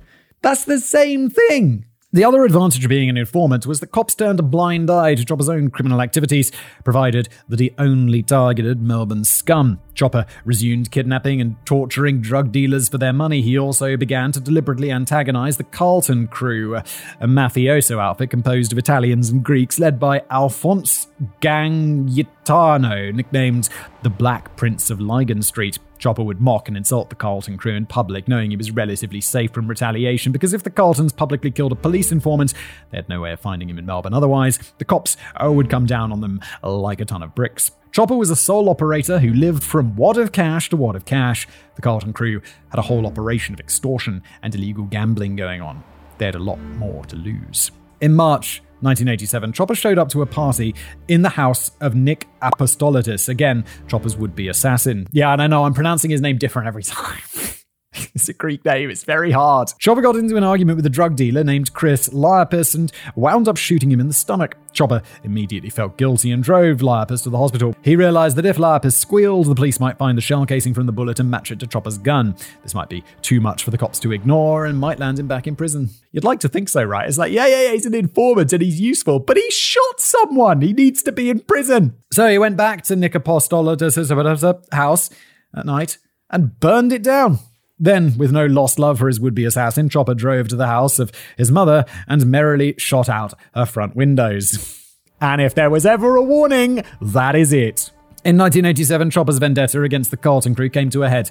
Chopper showed up to one of Alfonso Gangtiano's gambling dens, opened his coat, and revealed that he had several bricks of nitroglycerin blasting jelly strapped to his torso. Chopper claimed that in the ensuing panic, Gangtiano had to crawl out of a small window in the toilets. The Carlton crew put a $30,000 contract on Chopper's life, but there were few takers and nobody seemed to be able to track him down. Meanwhile, as a precaution, Gangitano fled to Sicily. And on the other side of things, Sergeant Rod the Rocket Porter was shocked and appalled at how big a target Chopper was painting on his own back and gave him a spare bulletproof vest. Sergeant Porter Sergeant Porter felt certain Chopper wasn't long for this world. A few days later, at 11 pm on June the 11th, 1987, Chopper showed up at the house of Shane Goodfellow, a drug addict, two bit bandit, and old friend of Chopper's from the Turana Boys Home. Although in 1978, Chopper had once beaten the shit out of Goodfellow when they were both in H Division for hanging around with the wrong people. That night, Chopper arrived at Goodfellow's house armed with two automatic pistols, one revolver, and a sawed off shotgun. Automatic pistols, like an Uzi. Like a pistol, something you hold in your hand. I guess they do have automatic ones, but that's these are proper weapons. Goodfellow demanded that Chopper leave the guns outside as his pregnant girlfriend, Kim Powell, was in the house. Chopper and Goodfellow got shit faced off some whiskey and talked for several hours, during which Chopper boasted that he was regularly extorting money from several drug dealers and armed robbers who were mates of Goodfellow's. He added that he planned to murder Jeff Lamb, who trafficked foreign sex workers and ran several Melbourne brothels. Chopper also let slip that he was a police informant. Oh no. if you're a police informant, don't get so drunk that you that your lips get loose. That's just got to be a basic rule. If you've got, and also don't be like, yeah, yeah, yeah, no, I'm ripping off your mates. What are you doing? That's insane. You're going to get in big trouble. How bold are you? He drunkenly exaggerated, going so far as to say that he had been informally deputized by the National Crime Authority to clean up Melbourne's streets. Because Goodfellow looked pale and sickly from his drug use, Chopper flicked a few hundred dollars at him, announcing that he was going to catch a taxi, taxi to the Bojangles nightclub in St Kilda. After Chopper left, Goodfellow immediately got on the phone to Frankie Velastro and Graham Jensen, two mates that Chopper had boasted about robbing, telling them to get over to Bojangles. Then Goodfellow and Powell hopped in the car and headed over to the nightclub as well. Yeah, what? A normal person, this is where you end up murdered, Chopper. But somehow, you're going to come out on top. Let's find out how. At 4 a.m., Chopper turned up to Bojangles drunk as a brewer's fart. There he found an equally shit-faced Sar Mehmet Ozakam, better known as Sammy the Turk, a low-rent thug, occasionally employed as an enforcer and general dog's body in a few of Melbourne's brothels. Sammy had been propping up the bar all night, celebrating the fact that it just made, made a thousand bucks from a job. Chopper found him boasting loudly about it to the bartender.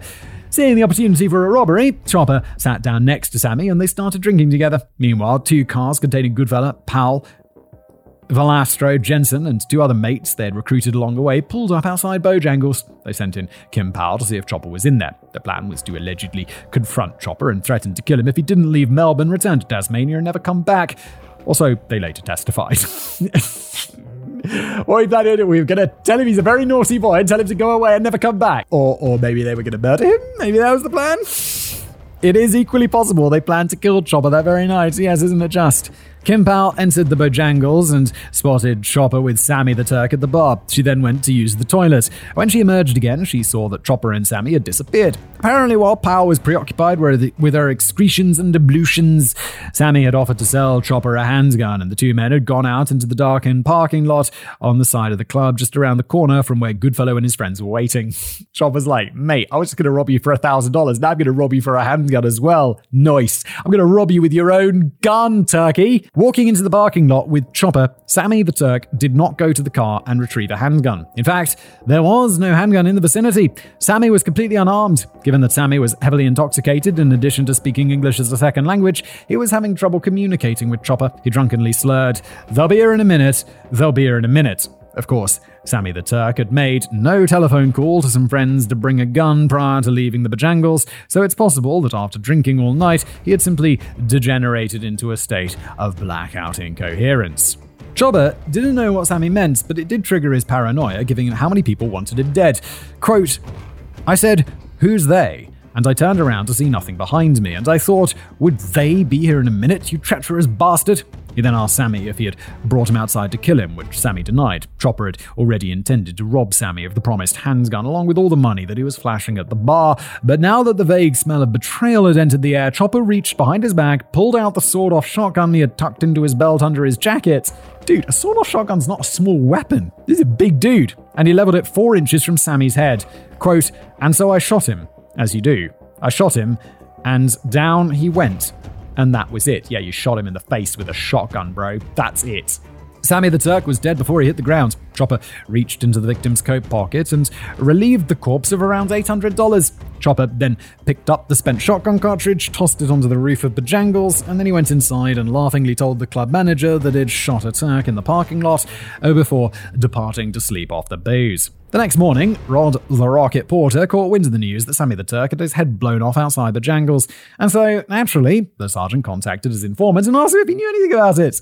Chopper initially denied having anything to do with it. Porter replied that Chopper had been seen with Sammy the Turk at Bojangles that night. Chopper chuckled and proceeded to tell Porter that he and Sammy had gone out to the parking lot. Sammy had started blabbing about how someone would be arriving, and then asked Chopper if he had a gun already. Chopper replied in the affirmative and showed Sammy the automatic 32 Beretta tucked into the front of his pants. Chopper then claimed Sammy grabbed the gun, aimed it at Chopper's head several and pulled the trigger several times. But Sammy had forgotten to pull back the hammer as is required for an automatic Beretta, and so the gun clicked harmlessly. Chopper claimed that it was only then that he pulled out his shotgun and blew Sammy's head off. Chopper speculated to Porter that Sammy the Turk was probably trying to fill one of the many contracts out on his life. Of course, this was all a lie, as Chopper later admitted to the media. When I killed Sammy the Turk, that wasn't self defense, that was outright murder. He must. We're, David's alluded to it a few times, right? That he dies. We know he dies, and I get the feeling because he's on his. There was like deathbed confessions and stuff, so he knows he's going to die.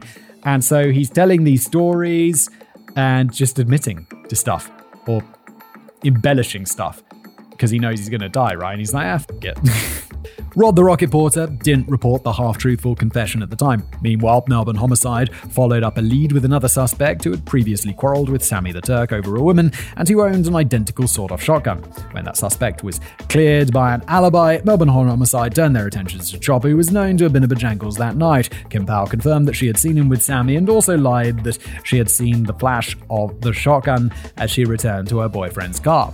On why would you lie about that? On June the 26th, 1987, Chopper was arrested and charged with first degree murder and thrown into Pentridge Prison H Division while awaiting trial. Welcome home, Chopper! He hadn't even made it a year on the outside. While Chopper was incarcerated, police added criminal charges for the shooting of Chris Liepus and the arson on Nick Apostololo's home. When it came to Sammy the Turk, Chopper stuck to his story that he'd acted in self defense. He also started threatening authorities that if he went down for the murder charge, he would expose the extent of Melbourne police corruption, calling them his atomic bombs. Among other things, Chopper claimed that the police had actually put him up to a lot of his criminal activities in order to help clear out Melbourne's underworld. While locked up in H Division, Chopper put in a request to be transferred to Jika Jika for his own protection. In his letter to the review committee, he added, If prisoner Read is provided with a knife, protection would not be required. Prisoner Read is vastly unpopular within criminal circles as Prisoner Read stands for truth, justice, and the Australian way. His transfer request was granted! Okay, and here's your knife, my good man. In October 1987, while locked up in Jika Jika, Chopper was reunited with his ex friend Jimmy Lofton, the man who had stabbed Chopper three times in an attempt to collect a $10,000 bounty. Chopper assured Lofton that it was water under the bridge. It's like, you're the reason that I don't have a gallbladder and that half my intestines are missing. That would not go so quickly under the bridge. Lofton was in the middle of planning a protest against poor conditions in Jika so Chopper advised that Lofton and his compatriots pile up boxes and mattresses to block the auto- automatic doors to their wing in Jika and light them on fire to cause a little chaos. Lofton and five others naively followed Chopper's advice, but Chopper knew that the lack of outside ventilation in Jika might cause Lofton some real problems, and accordingly, after they set the fire, Lofton and his mates all died of smoke inhalation and were found in the toilets, perishing as they desperately tried to breathe through the pri- pipes in the prison sinks. That's fucked up. That's super fucked up. Chopper stood trial for the murder of Sammy the Turk in February 1988. He stuck to the story. He told Porter about Sammy stealing his gun and trying to shoot him first in order to collect on a contract. The prosecution's star witness, Kim Powell, inadvertently colored the jury's perception of this story because she, Goodfellow, and four other men were only there that night to confront Chopper with similar hostile intent, maybe even to kill him. The jury were also made aware of the number of enemies that Chopper had in Melbourne, so the idea that Sammy the Turk had been sent to kill him didn't seem, un- seem unfeasible. Chopper later remarked, I thought to myself that if anyone believes this story, they got rocks in their head. But everyone swallowed it. I couldn't understand, and you know, the next thing, the jury has come back and said not guilty. I didn't cheer, I was just dumbfounded as the jury walked out. I couldn't believe it. Not guilty for that? God almighty. Thank God you can't be tried twice. Chopper had managed to bluff his way out of a life sentence for the cold blooded murder of Sammy the Turk. He did, however, receive a total of four years imprisonment for the shooting of, shooting of Chris Lapis and the arson of Nick Apostolada's house. So, once again, at age only 33, he was off back to H Division.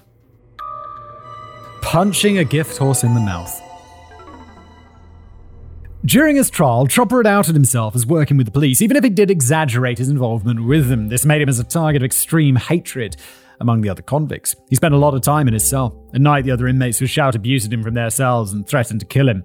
When Chopper did go out in the yard, he stayed in the company of Frank Waghorn, a friend of his from the 1970s, who was menacing enough to ward off any trouble. Wait, Chopper himself wasn't menacing?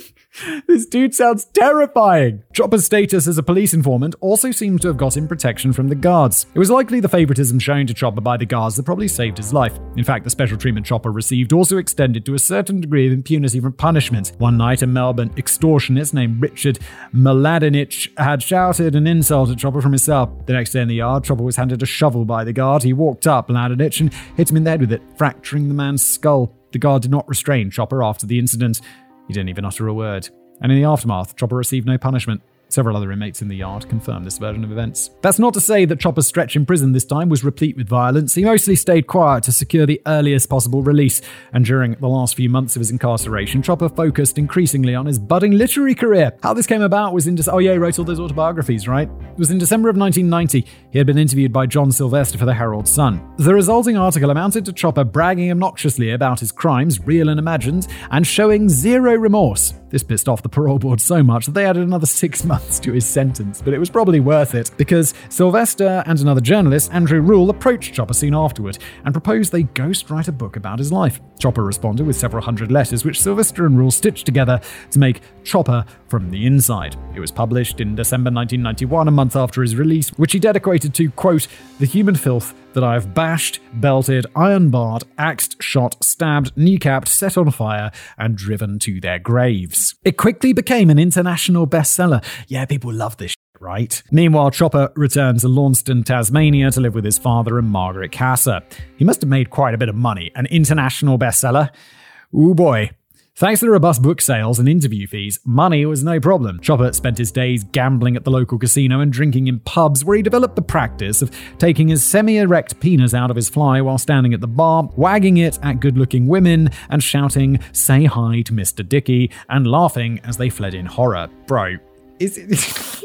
You're on parole, aren't you? Like, one crime and you go back to prison? He stockpiled a massive arsenal of guns and hired a young man named Trent to act as his personal assistant and chauffeur for 500 bucks a week. Trent can be seen in the 1992 60 Minutes interview being showered with shards of glass from a bottle that Chopper shoots out of his hands. Oh, okay. Ah, originally I was like, I assumed he was working for the interviewer, but he's this guy's assistant. One shard lodged in his neck. Holy shit. Because of Chopper's natural reputation as a lively and entertaining badass, he was quickly adapt- adopted by Outlaws Motorcycle Club, despite the fact that he didn't even know how to ride a motorbike. He briefly became friends with its former president, Sidney Collins, and I say briefly because Collins invited Chopper to his wedding and, as per bike custom, demanded that Chopper donate $8,000 to it as a gift. What the f? Come to my wedding, I need eight grand. What? Chopper was annoyed by this request, stating, quote, What do all these bloody bikies want to invite me to their bloody weddings for? You gotta bring bloody large amounts of money. Stick it up your bum. They're like, oh, he's rich because of the book sales. Let's invite him and ask him for eight grand. What? What? That's that's a lot of money. On May the 13th, 1992, Chopper shot Collins in the stomach with Collins' own gun while they were riding in the back of the car. As usual, young Trent was driving. Chopper then asked the gut shot Collins if he would also like to be shot in the head or whether he'd keep quiet while they drove him to the hospital. The wounded Collins swore that he wouldn't snitch, so Chopper ordered Trent to drive to the emergency room, but Collins immediately smi- snitched on Chopper to the police. Uh oh, aren't you the head of a motorcycle gang? You know the rule, um, Collins. Come on. As did Trent once they questioned him. Oh, Trent. At trial, the jury found Chopper guilty, and under the Tasmanian Dangerous Criminals Act, the judge jailed him indefinitely at Risdon Prison without any specific sentence. Whoa, you could do that? Just like indefinite prison? That's kind of fucked up. At least if you got life, you know you got life. Indefinite's like, I'd say that's a bit cruel. You gotta let people know how long they're in prison for. And I think, I mean, life is what Chopper needs. He needs to go to prison forever, doesn't he? But uh, indefinite, that's uh, that's a bit un, that's a bit mean. He would be locked up at Her Majesty's pleasure for as long as the justice system pleased. Only having been released for six months and having been locked up for all but 13 months since the age of 20, the now 37 year old Chopper was looking at the prospect of spending the rest of his life in prison. Something about leopards and spots. While Chopper was languishing in Risdon prison, Margaret Cassar told him that it was over and moved back to Melbourne. She couldn't be a prison widow. Yo, Margaret, you wrote to him while he was in prison. What the f, Margaret? You're not right. You're not right in the head, Margaret. Not long after, Chopper was written by Mary Ann Hodge, a tax clerk from Hobart. There are these crazy people writing to prisoners like, "Marry me, prisoner, you psycho." What's there's a it, there is a disease, right? There's like this has a name. It's Psycho, that's what it is. Who had read his book and developed a crush on him. He ignored the letter. He'd been getting love letters from dozens of women, many of them likely hybristophiles. Boom! Uh, persistent Marianne showed up to the prison in October 1992. They immediately hit it off, and like Margaret Cassar before her, Marianne immediately began a, let- a campaign to get Chopper out of jail. The idea was to get the tyrannical Dangerous Criminals Act overturned, and in this task, Chopper gained prominent politicians like Malcolm Fraser and respected jurists like Michael Hodgman QC as his allies. When Chopper married Mary Ann Hodge inside of Risdon Prison in 1995, Hodgman uh, was his best man. Meanwhile, Chopper passed the time pumping out books glorifying his past. Each book is entitled Chopper and then given a number like a movie sequel. Had Chopper 2, Hits and Memories, Chopper 3, How to Shoot Friends and Influence People, and other subtitles like Pulp Fiction, No Tears for a Tough Guy, The Singing Defective, and The Sicilian Defense. In total, they sold about half a million copies, potentially making Chopper a wealthy man. That is, if he could ever get out of prison. Half a million copies. How much do you make per book? A few dollars? I mean, that's a that's a decent chunk of change right there. In 1997, Chopper's allies had finally prevailed, and the Tasmanian government was willing to release Chopper on parole. What are you doing? Just overturn the act and then sentence him to life. He needs to be in prison forever. Well, how is he lovable? This guy's just a douchebag. All the Australians are like, oh, not Chopper Read. We love him down here, mate. But he's, he's, a, he's a crazy psycho. However, for a very curious reason, Chopper refused to go, declining to attend his parole hearing. It just happened that Alfonso Gangitano, the leader of the Carlton crew, had returned to Melbourne and had become an extremely powerful mob boss. Oh no, is he safer in prison? Chopper had slandered him in his books. He worried that should he be released, the $30,000 Italian contract that he said on 60 Minutes was good for a giggle would finally get filled. But a few months later, on January the 16th, 1998, Gangitano was murdered at his home, likely by his rivals in the Irish mob, although this remains unsolved. Chopper immediately scheduled a parole hearing, and a month later he was free. He was now 43 years old. That's intense. He was safer in prison. He moved in with Marianne on a farm near Richmond, Tasmania. Meanwhile, Chopper's paranoia didn't stop with Gangitano, and he felt certain that someone was going to clip him. And having been a massive celebrity, constantly hounded by the press, Chopper couldn't exactly keep a low profile. He fell into alcohol to soothe his nerves, drank an entire bottle of vodka on his first night out of prison, and kept himself on a steady diet of booze thereafter. He unwisely mixed this with Xanax, antidepressants, sleeping pills, and speed pills to pick himself up in the morning. Just stop it with the uppers and downers. Just decide. It was in this strung out state that Chopper finally hit the interview circuit, appearing shit faced on Australian TV. On McFeast Live in 98, he said, You've had me stuck in your bloody green room drinking Melbourne bitter. I've done I've just done six cans. Then you bring me on pissed as a parrot and ask me in-depth questions. I'm obviously drunk. I'm no use to anybody. It's not fair. He then proceeded to leer at the interviewer's cleavage. Bro, it's not fair. It's not fair. It's not fair. Just don't drink the booze. If I'm being interviewed, you know what I don't do? Get drunk beforehand. it's not a good idea. What are you doing? If you're in the green room, the booze isn't there because they're like, oh, you know, it'll be good. Just um, it would just provide some free booze. No, no, no. The booze is there. It's there for a reason. They want to loosen you up, make it a bit more interesting. Don't drink the booze. It's not their fault that they put it there. It's your fault for drinking it, Chopper. You cock. In 1999, Chopper managed to calm down and level things out for a little bit. He completed Chopper 9, the final cut. His mother, Valerie, finally re entered his life, pleased that he had married a respectable woman like Mary Ann.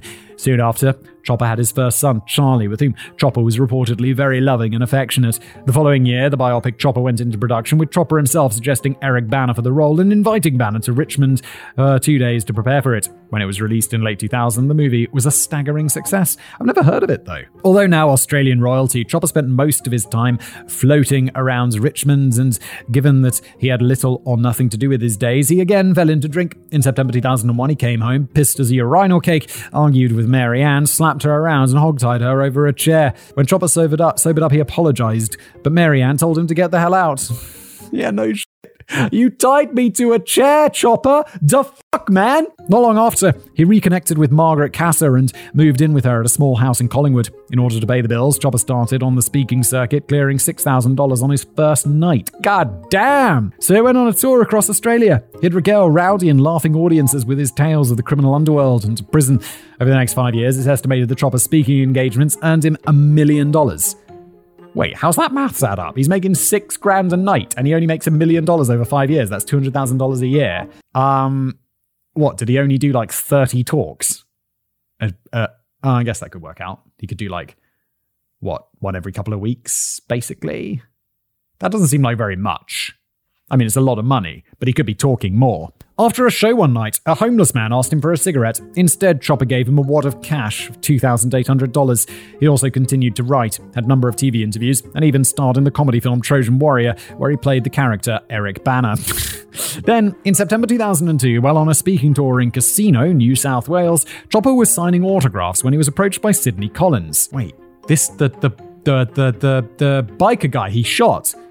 The biker boss who had got Chopper sent to prison for six years after being gut shot. And Chopper was not willing to get bygones be bygones. Quote, You can't go dobbing people in. You can't go giving people up for a minor shooting. A minor shooting? You shot him in the tummy. Shot him in the guts and took him to hospital. It was a petty offense. A petty offense is like shoplifting. You shot him! Collins was in town collecting a GAN debt and he saw a Chopper advertisement and decided to go and hear him speak. After the show, Collins walked up to Chopper and asked him to sign a piece of memorabilia. Are you insane, Collins? Are you you grasped on this guy who's clearly dangerous and he went to prison? Chopper refused to sign anything, but invited him backstage so they could have a talk. Collins was stupid enough to go. Collins, you are a dumb, dumb man. What are you up to, son? After a few minutes' discussion, Chopper suggested that they go to where Collins was staying and have a private drink. Again, Collins unwisely agreed.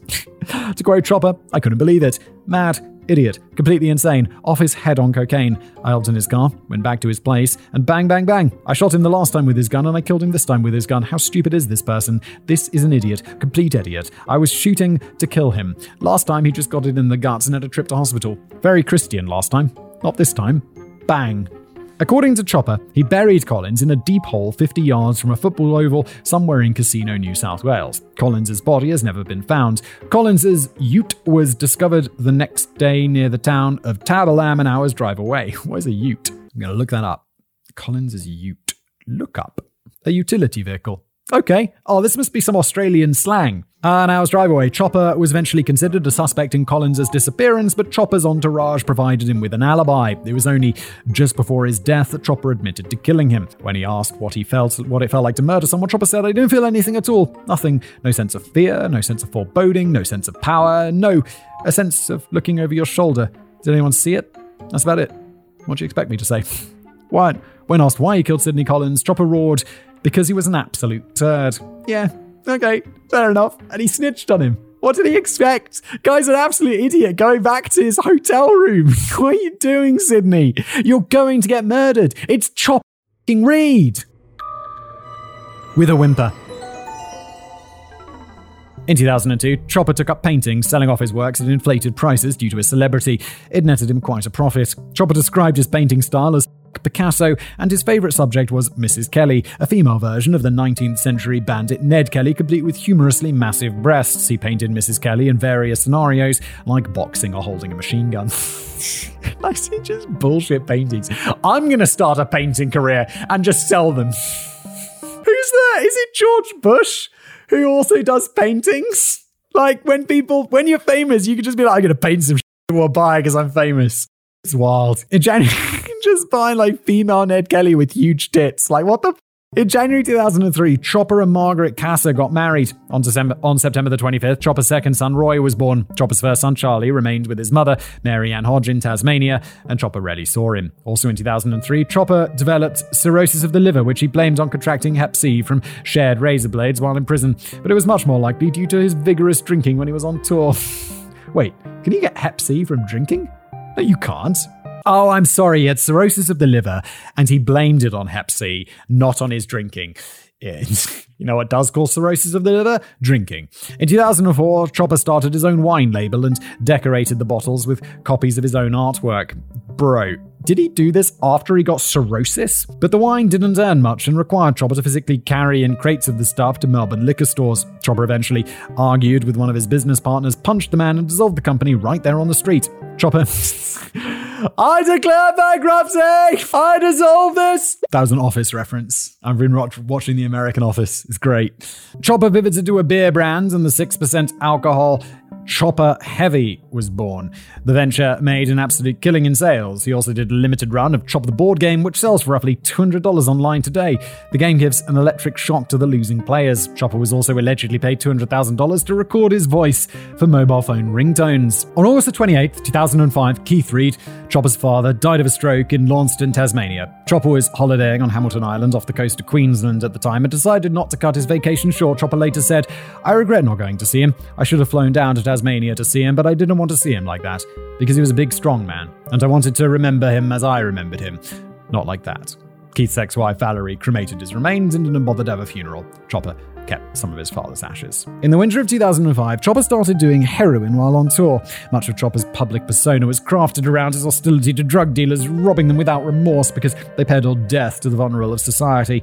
And often, on his speaking tours, Chopper would preach to the young about the evils of drugs. But it was all a facade. Eventually, Chopper overdosed and passed out in an alleyway.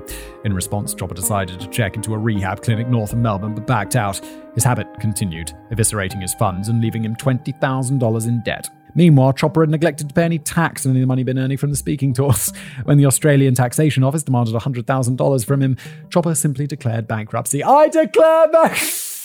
By 2008, Chopper's dude, how can it go? Like, you were earning so much money. You made like a million dollars, you sold half a million books, and you shot it all into your arm. Jesus. By 2008, Chopper's drinking had almost obliterated his liver.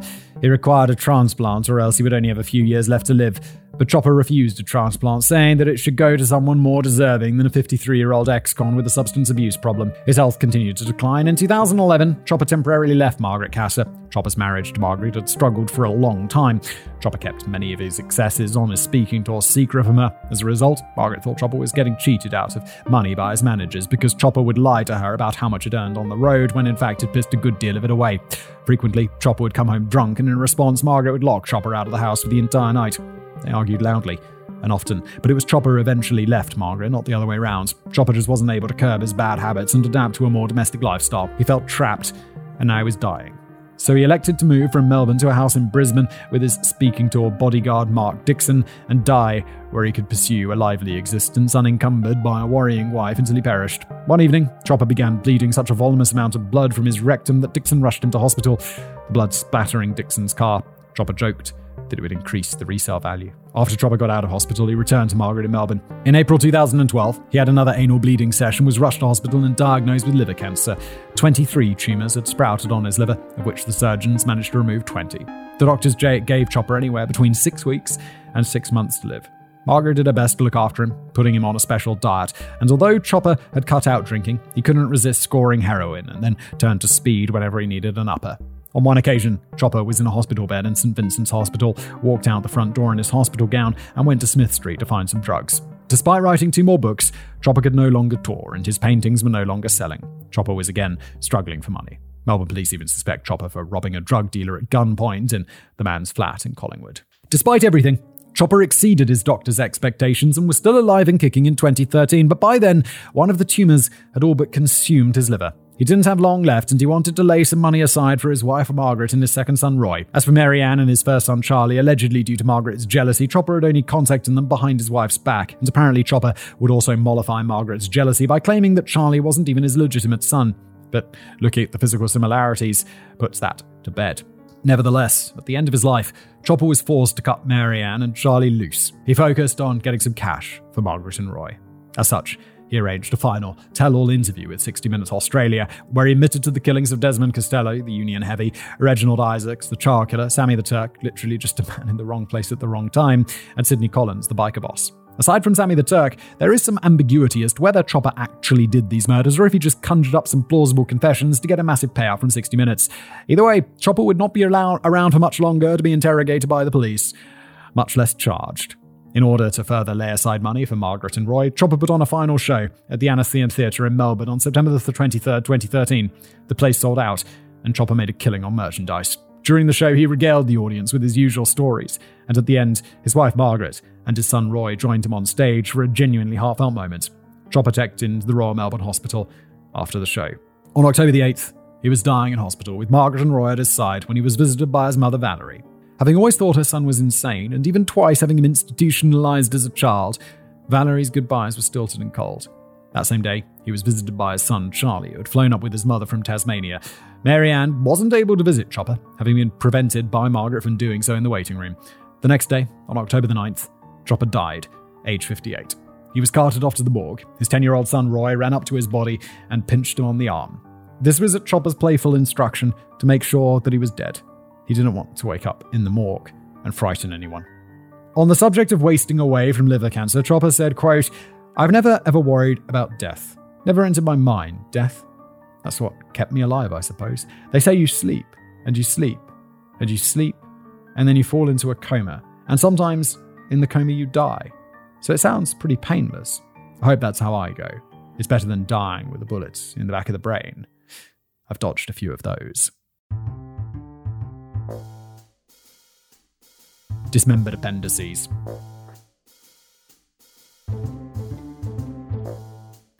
Number one.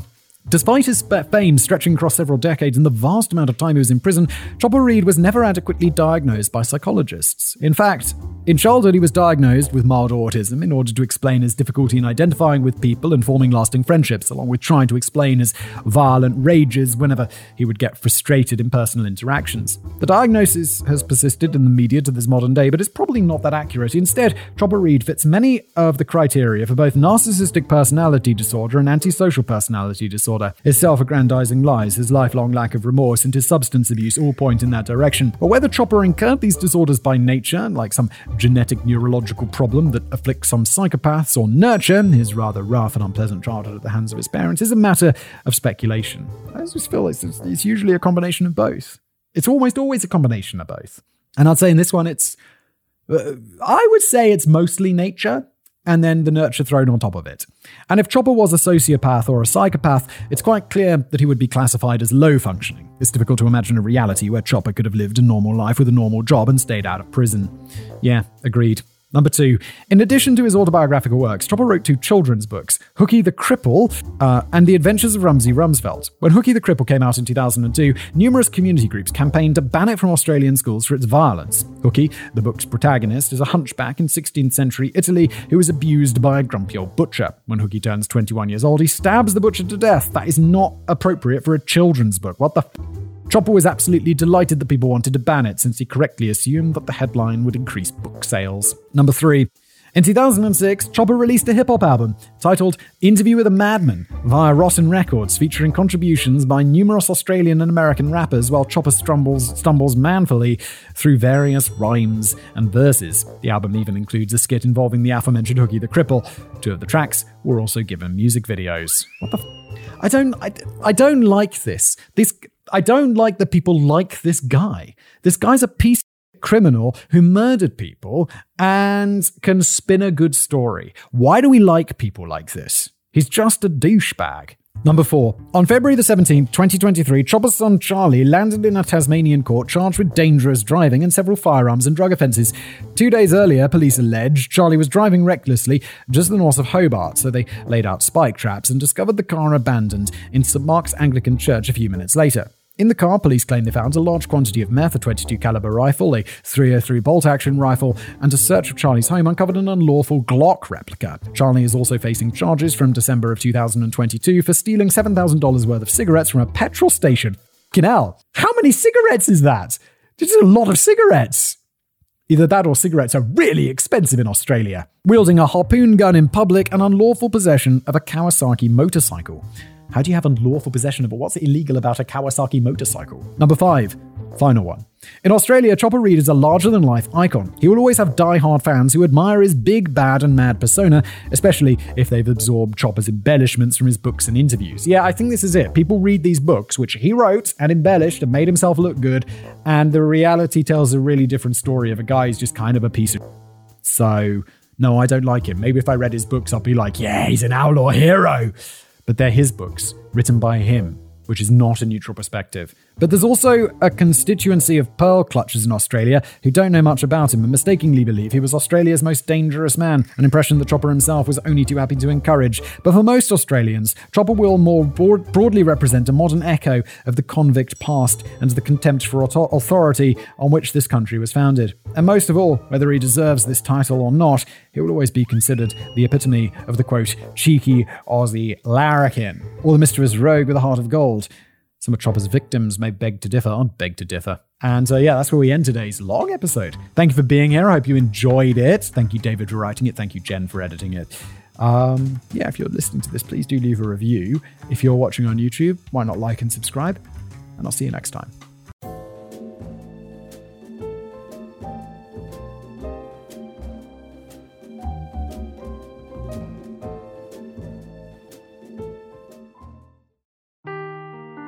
Seeking the truth never gets old. Introducing June's Journey, the free to play mobile game that will immerse you in a thrilling murder mystery.